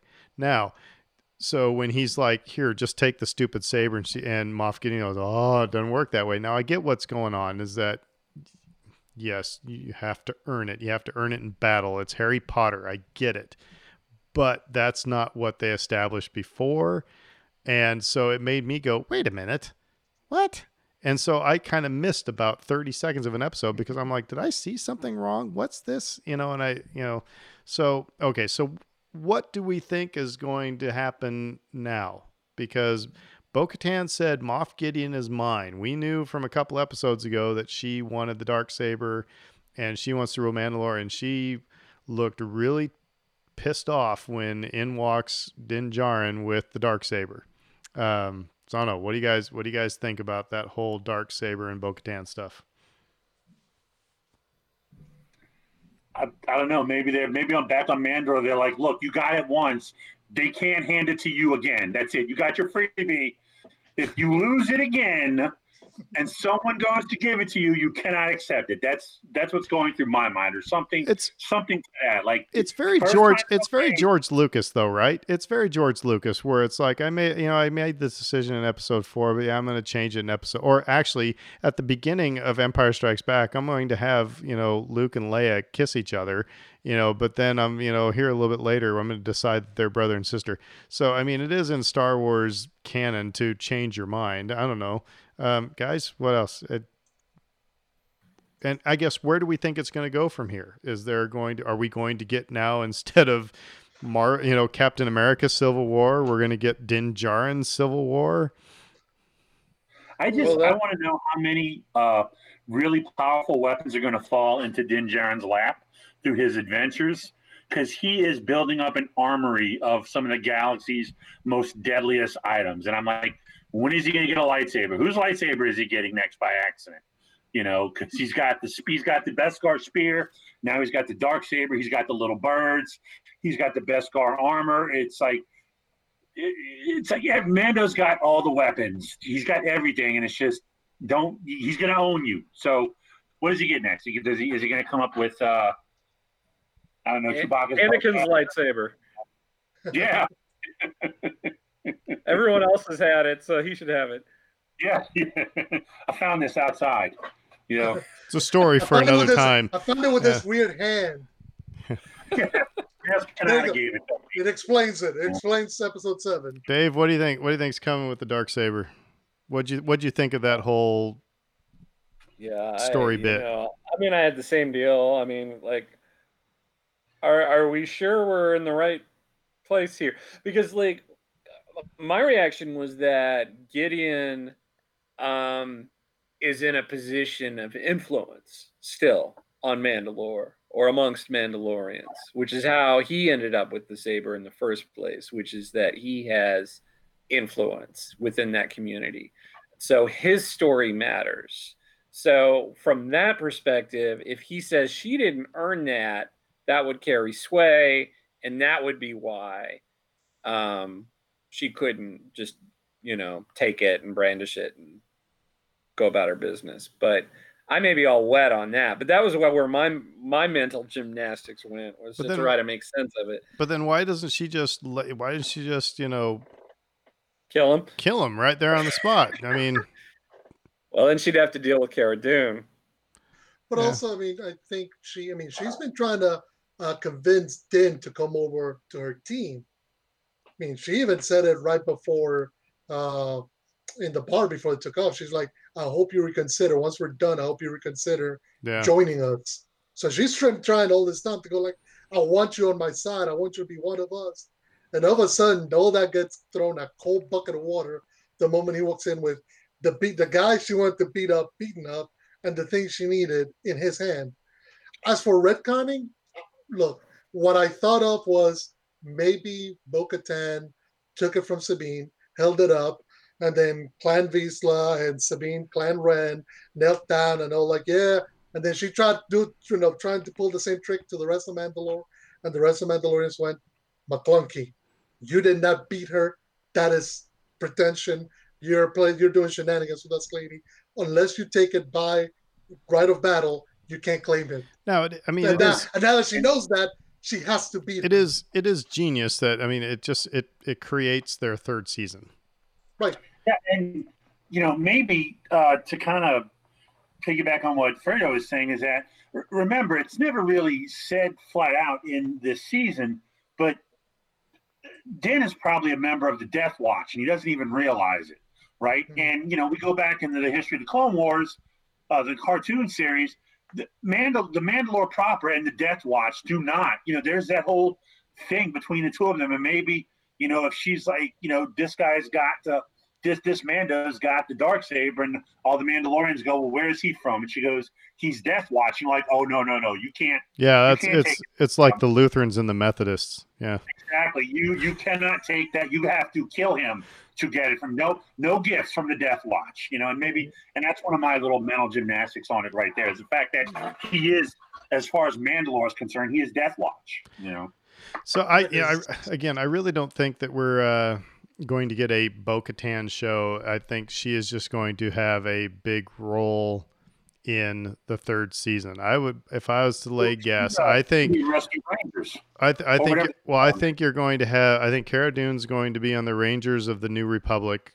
You know, whatever that show is, and Bo-Katan's going to be more in the Mandalorian, um, Mhm. so that they can, and it's going to be probably more Mandalorian all the time. Now, um, Just don't make it be eight is enough. Just we got to stop.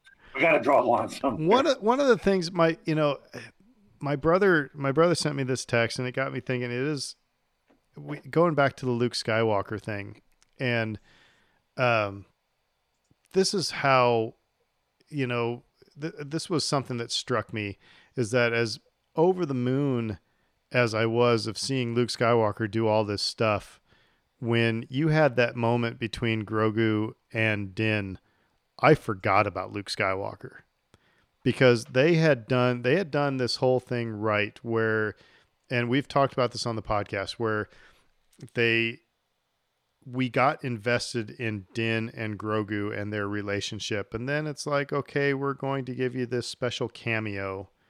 And but they they put in those cameos late enough in the season and Star Wars Underworld was talking about this a little bit today too. They put those in a little bit later in the season so it doesn't, you know, it's like if they would have put Boba Fett in the second episode, we wouldn't have cared about Din Djarin. Right. But they, but they waited until they gave you a little glimpse in the second season, the first episode, and then saved him until what six, you know. Yes. So Yeah. so now, it, like I said, so you bring in Luke Skywalker, and that's and Ryan and I, you know, being in the 501st, Ryan's got Darth Vader. I've got Stormtrooper armor, and if I'm there in my Stormtrooper armor, and all the kids going, "Hey, it's a Stormtrooper," the minute Ryan walks in and Vader, I doesn't matter if I was handing out hundred dollar bills. Darth Vader's in the room, and all attention is there. But still, you know, so here's Luke Skywalker, who should be overshadowing this whole moment, and it is all about Grogu and Din. So they did a great job, I think, just in in controlling that environment. I think that's part of the reason I'm worried about where we're at, where they painted themselves into a corner of separating the two of them.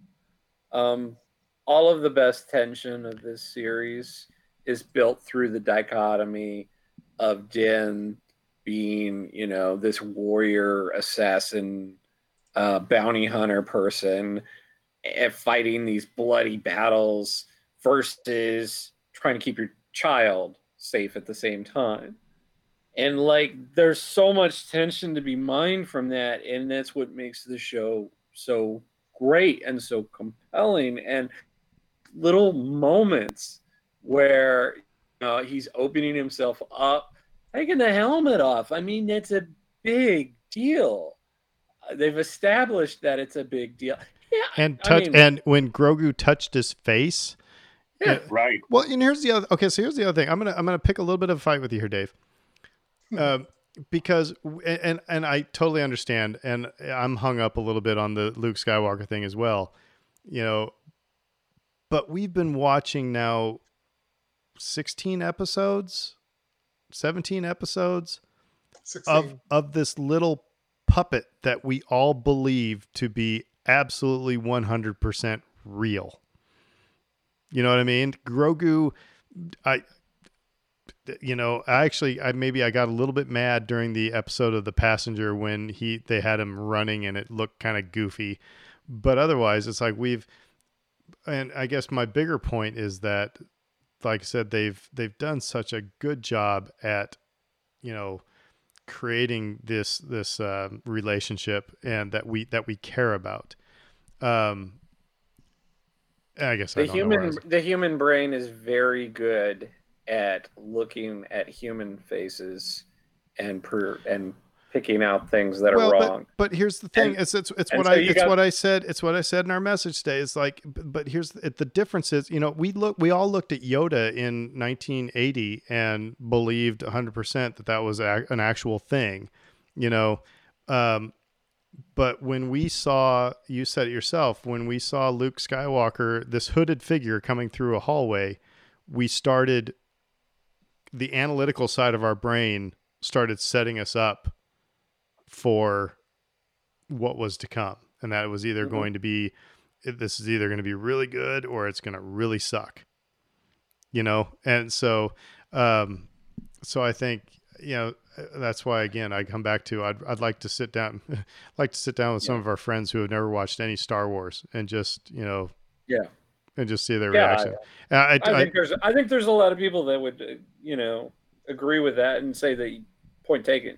You know, it's like the, the it's all this space fantasy thing, you know, and it's none of it's real. And we we saw a guy in cargo shorts a few episodes back in the background, you know. So there's just there, there's always going to be these flaws and But- inconsistencies. But oh my goodness, though the like I said though that moment of Pedro Pascal with a little puppet, and it was one of the most heart wrenching, you know, bits of acting that you've seen. It was it was it was just on point. I thought. I mean, They've established that relationship. Yeah, and that and, work. and that's for me is where all the tension comes from and that's why you know the mandalorian stuff i'm sure is going to be fun we're going to get some great action set pieces we're probably going to get really cool resolution for a lot of different characters maybe bo-katan But you know- perhaps among them we may get sabine we may get other crossovers it could be great but you know, the you know what's tension is not going to be the same you know what's going to happen. Season three, first episode, X-wing flies in as you know while Mando's standing there, and out walks uh, Luke Skywalker with with Grogu, and he's going to go nope, and hand him over. your your Well, kid's an All he does is eat and poop, and I'm tired yeah. of it. We're gonna we I- got to have a we got to have a parent teacher conference here, Dan. No, this you take this kid to the I- other school I think across Can we town. Zoom, can we zoom this? This just put him on a Zoom, and I'll I'll force I'll force him through Zoom. You know, we'll be fine. You know. All right, so Um, Billy, Billy, Aaron, before you go forward, because this allows me to bring up one of the rumors that started making the rounds over the weekend, and that is, and this is coming from Fandom Wire, that Disney Plus is looking to develop a Luke Skywalker series. So exactly, if you're gonna do it, you know, it's one thing to do a one-off. Okay, great, thank you so much. Off you go. If you're gonna develop a TV show with Luke and his Jedi Academy at the heart of it, you can't do, you know, you know, Uncanny Valley Luke as the lead. right. You have to recast it. And, and Fred's right. You have to. That gets back to the the one concern that I have about Grogu is like you know what whatever Kirsten was saying when it came to Empire. It's like Yoda's a great character, but he's only a great character for so long. If he's too much in it, then we start picking it apart. You know, and and I think Grogu was hitting that point where the story they're telling is just it's it's walking precariously on that edge of rolling into not being about conflict and being more about the Mandalorian trying to take care of Grogu. That's- And I don't know, like you said, come ne- everybody loves Grogu now, but come next season, maybe the things start falling apart with the puppet. Like you know, they go, "Oh, that looks kind of hokey," or "Oh, you know, I'm, uh, that looks a little bit." That but looks the, a little but the big, right bigger there," the and bigger sudden- problem is is if they're using the bigger problem is if they're using you know fake uh you know Luke Skywalker and um right? so but okay with and with all due respect to what was this site Uh, it was Fanwire. fan it's that sounds like clickbait they uh, Mhm. to me it's like okay we see Luke Skywalker on now we're going to say oh they're in it's in development you know Right. and now I think in that article they said in all you know, in development means maybe somebody talked about it next to a water cooler or something I mean it doesn't mean that it's going to be made but I I just think that that's something to be done in a comic book I think it would make an excellent comic book series and you can tell the story and not hack off, you know, a good percentage of whatever fan base you have. Um, Because it's because the reason is we still have not told, and did, and I don't think Mandalorian will even come close to uh, touching upon the idea of what happened to Luke between Return of the Jedi and The Force Awakens, and the whole fallout with his academy, Ben Solo, the Knights of Ren, all of that. I don't think we'll get to it. And I also want to. that sorry, story needs to be told. So well, I also I also want to take issue with the people who are like, you know, and I was one of those at the minute at first I was like, oh my god, is Grogu one that Kylo Ren like hacked away? But it's like I got to keep I got to think about something here. It's like okay, Grogu everybody's like he's a baby. But he obviously has he's been trained for a while. And then it's like, okay, so is I mean, do does like Yoda species like go through the curriculum at a slower rate or what? Because you know, Anakin started training when he was nine, and by the time he was eighteen, he was the strongest Jedi ever. You know, it's like I, so. I, I think Grogu is probably pretty close to being done, even though he's young for his speed. It's like you know the curriculum is the curriculum. So I don't think Kylo Ren is going to kill Grogu in, you know, Luke's Jedi temple because that's 25 years down the road. Um, but one story we do know is coming because again, I was I I uh got a text from Fredo and said there's a post credit scene, so don't walk away. And so the post credit scene um you cut to uh, a shot of Tatooine, you see the twin suns, and then there's Jabba's palace which immediately made Britt and I go, "Ooh, Jabba's palace." I started looking for the frog that you know eats the thing, um, but it wasn't there. Um, but then sitting on the dais, is that how you pronounce it? Sure, uh, is Bib Fortuna, who's packed on a few, and uh, he's obviously kind of. But then in walks Fennec Shand and like wastes everybody in the room, and then down the stairs comes Boba Fett. Boba Fett. Boba Fett. Where? and he then takes out Bib Fortuna and takes over the throne. Fennec Shand sits next to him with a bottle of Spotchka, and it says "The Book of Boba Fett coming December 2021." And before you go any further, they have confirmed the Book of Boba Fett is not Mandalorian Yep. season three. It's a Yep. separate show. Yeah, So they that was the rumor everybody thought of Friday. When well saw because Kathleen Kennedy at the um at that. that the investors call. investors call said you know said it's the next chapter you know she kind of hinted at it you know that maybe but yeah somebody at lucasfilm said no no no no no you're you're gonna get both what what, what do we think I'm game. I'm very much game after what we saw this season. I, I we've we've talked about that character kind of being rescued from the trash heap for a lot of us, and uh, I, I really, really, really liked what we saw this season, and I'm I want to see more. And his story and Din's don't seem to line up uh, so much anymore. They could in the future, I don't know, but right now it makes sense for them to part ways. So let's give him his own series. I'm all for it. i think because one of the rumors um, that was going around was a a series or a movie called Mos Eisley Five, or no, not Mos Eisley. That was a that was a spoof on Saturday Night Live. Um, but no, there was like a a Mos Eisley um, kind of you know bounty hunter underworld type uh, um, show that was in quote unquote in development, and um, this might be that thing.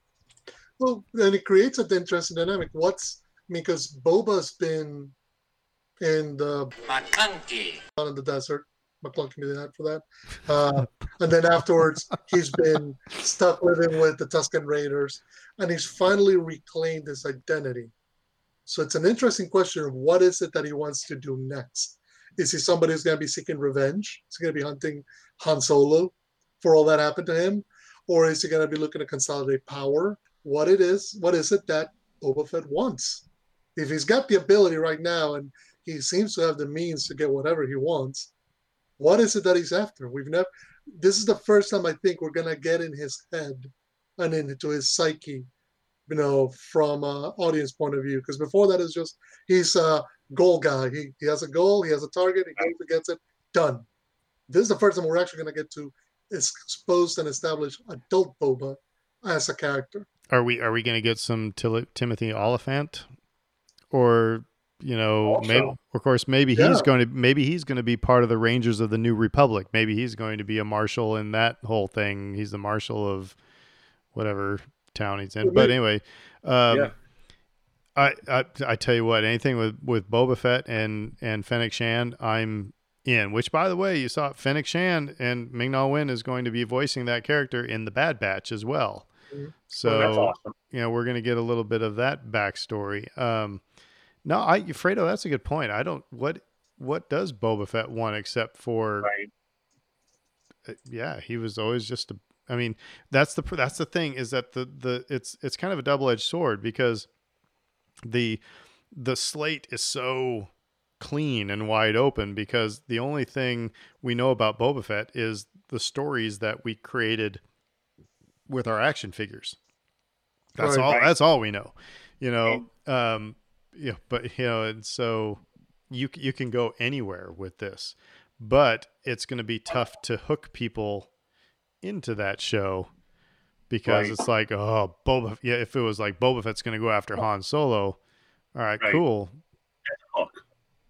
Know, I think you know it's kind of like what Fredo says. What what does what does Boba Fett want? Because as cool as that scene was to me, and I and I really enjoyed the scene. It was weird, and what was weird is if you're watching the credits, in the credits, Bib Fortuna is in the actors list, right? And I'm like, wait a minute, Bib, and I saw that, and I go, Yeah, Bib I Fortuna, did too. yeah, you know.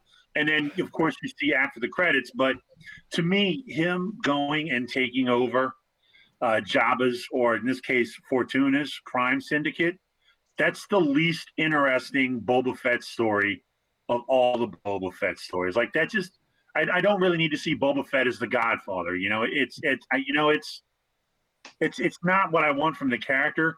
But to go in the direction Fredo was saying is if it's a if it's a step to something he does want to maybe consolidate power, maybe he has the aims of you know, going and starting something with Mandalore because right now, you know, from all the things you say, you know, all the things that you read and you see in the canon, Mandalorians aren't real big on Jango, and of course, Boba worshipped his father. And You know, Bo- so and Bo Katan said you aren't a Mandalorian, and Right, called right. called Jango the donor. Yeah, For that, you know, maybe he wants to go and show them, you know, get some revenge on them, or does he want revenge on Solo, or you know, or or, or whomever? It's just him sitting on a throne in Jabba's palace is is not the story I want unless it's going someplace deeper.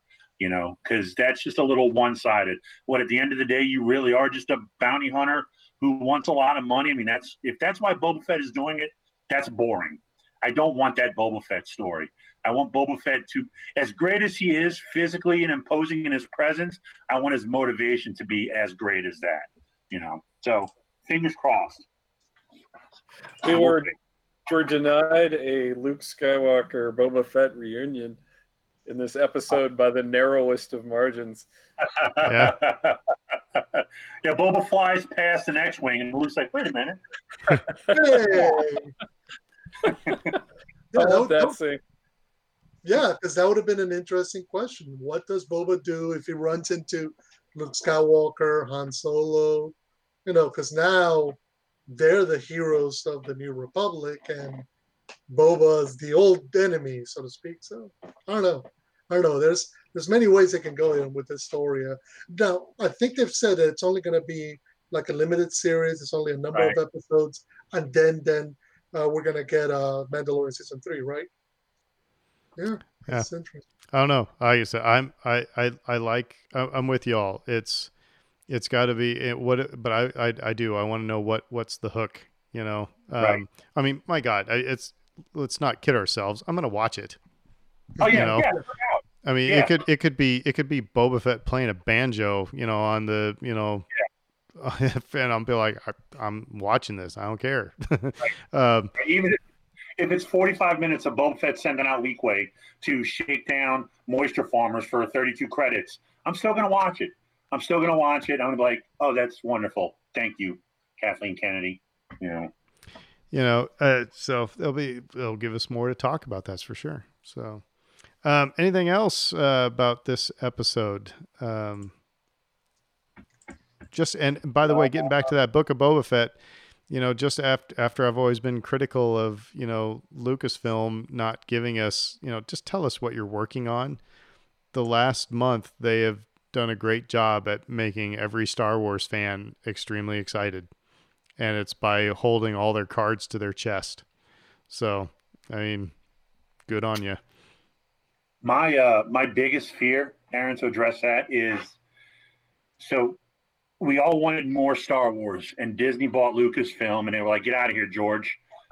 Uh, and Disney was like, "Okay, here you go, more Star Wars," and they gave us more Star Wars, and it was not the Star Wars we wanted. And I think, and now Disney's like, "Here you go." Oh, like I, Disney can. It seems Disney's a bit tone deaf in figuring out what to give the fans. And, and I just don't want it to be a repeat of we asked for more Star Wars, they gave it to us, and we got Rise of Skywalker and that whole arc. And they're like, here you go. Here's nine more, nine more shows. Here's your more Star Wars. And they don't hold up to the quality that Filoni and Favreau and Bryce Dallas Howard and you know Carl Weathers, all those guys, Peyton Reed, it doesn't hold up to that quality, you know.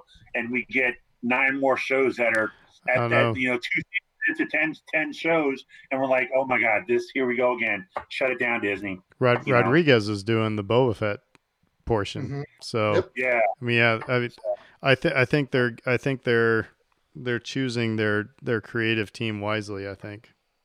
Um, But it is, but it is a concern. I mean, just because, I mean, you have to realize. I mean, next year we're gonna get Bad Batch in the spring, and then come Christmas time we're gonna get Book of Boba Fett and Mandalorian season three, one right after the other, and then 2022. You know, the moment that ends, here comes Andor, and then sometime out there, you know, Mando season four, and then here comes Obi Wan Kenobi. So, um, I mean, that's all awesome. Don't get me wrong right. but at the same time you have to make sure that you're doing good good all throughout because if you have one great show and four yeah and then one awful the weight Well, begins to win yeah, you're right. I mean, it's it's like um, you know, it, it's like uh, if you if you got a favorite band that you want to see, if you see them every week, you know, if they're if you know, it's like, well, you're probably not going to go see them every week because it's going to become less and less of an event. It's going to become, you know, you know, it's okay. It's yeah, it's this band. I, I've memorized their set,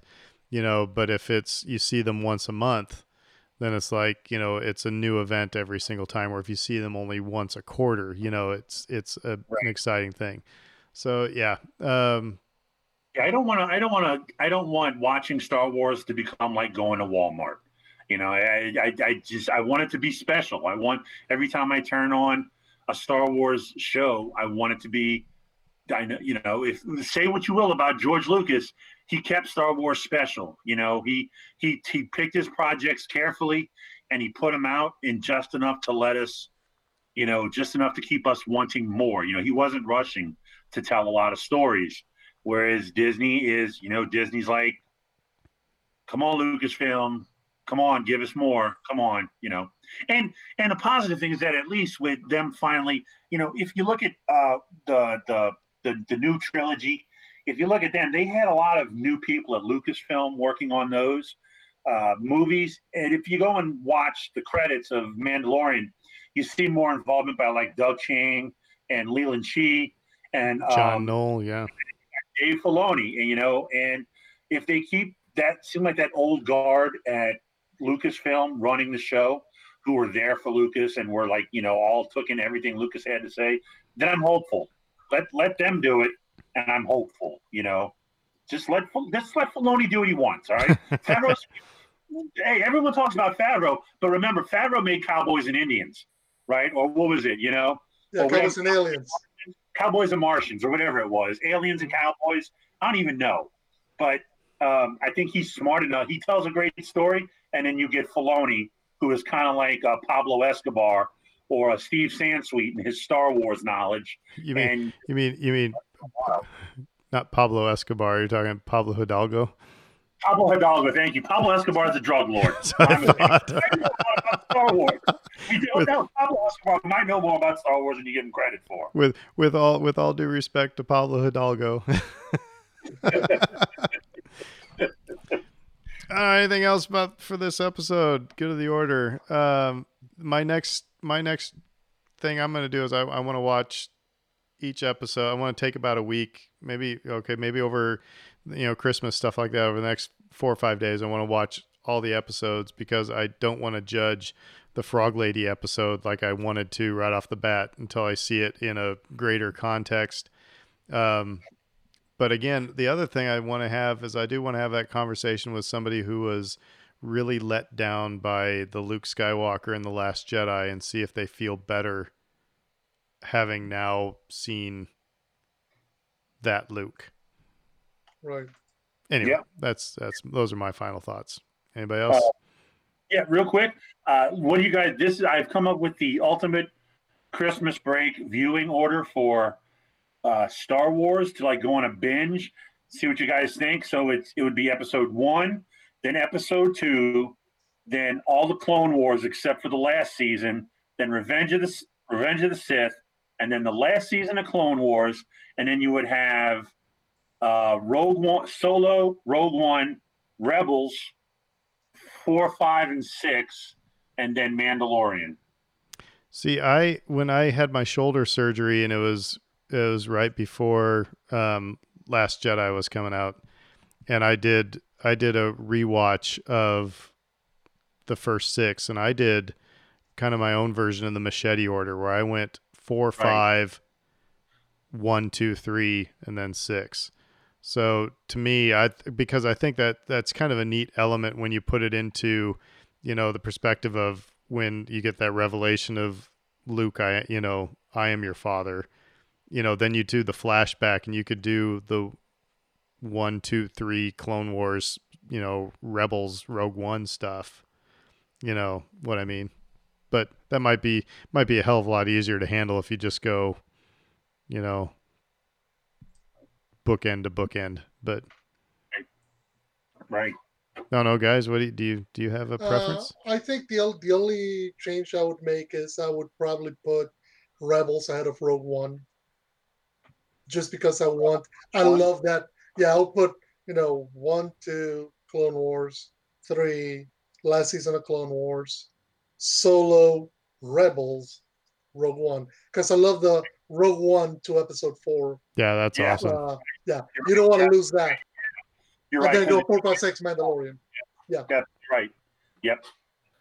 I'm uh I guess I'll just say that I'm excited still about this series. Um, even though this episode I felt took some sharp turns that I'm I'm not excited about what the story is headed to over the next couple of episodes because I feel like they've painted themselves into a particular storyline, which I'm not necessarily interested in seeing. But I think we're going to eventually get to where we want to be. I think is there's going to be a reunion eventually between Din and the child, and um, and if there's not, I I don't know what would the fan base revolt at this point. I, I mean, like people are really invested in those two and in that relationship. I um I think they have to reunite them at some point. You know, but it is it is a brave deci- if they've decided to say, okay, we're done with Baby Yoda. I mean, that is that is a brave decision, brave creative decision, which actually, you know, if anything, you know, if you know, if there's been a criticism of of Lucas and Lucasfilm and Star Wars is, I mean, it's the merchandising, merchandising, merchandising. You know, I mean, it's like so if you keep Yoda in, baby Yoda in, just you know, it, it it's kind of like I don't know, be like, you know, he's back at some point because they throw the line in where, you know, Din says, "I promise I'll see you again." So you know, somewhere down the line, Baby Yoda, Grogu is gonna show up, um, and I'm thinking that when eventually he does, it's going to be some very high tension conflict going on, and they'll probably juice the stakes right up through the stratosphere for it. But uh, like you said, it gets back to never seeing Luke again. I think they want that payoff. They, Yep. they know that, like like you said, the merchandising. There's a story payoff, but there's also a merchandising payoff. Ma- imagine this, everybody, and this is not my original idea, but episode 10, Rey goes in search for a new trainer, and it's Grogu. It's Master Grogu. Yeah, I, I'm, I'm not going to be able to sleep tonight. That's horrible.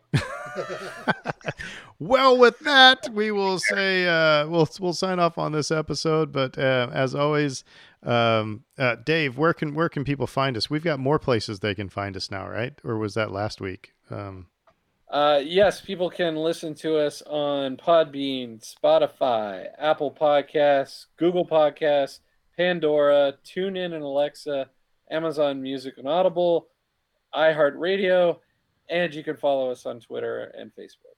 Yeah. So with that, um, we want to uh, wish everybody a very uh, Merry Christmas, Hanukkah, Kwanzaa. Um, whatever you celebrate um, during this season, Fest- you know, have Festivus. yeah, just um, I hope you hope every day is merry. So, what'd you say, Ryan? And I've got some gripes for all of you. Um, but yeah, I hope that hope that you have a great time. Please stay safe. Please don't get anybody sick. Wear a mask. You know, you know, do do whatever so we can all have one big celebration. You know, I'm actually wearing my happy almost Mardi Gras shirt. Um, I want to have a Mardi Gras again. So everybody stay safe. Um, but with that, we will all say who dat, Do that. Yeah. and uh, we'll see you next week. McConkey.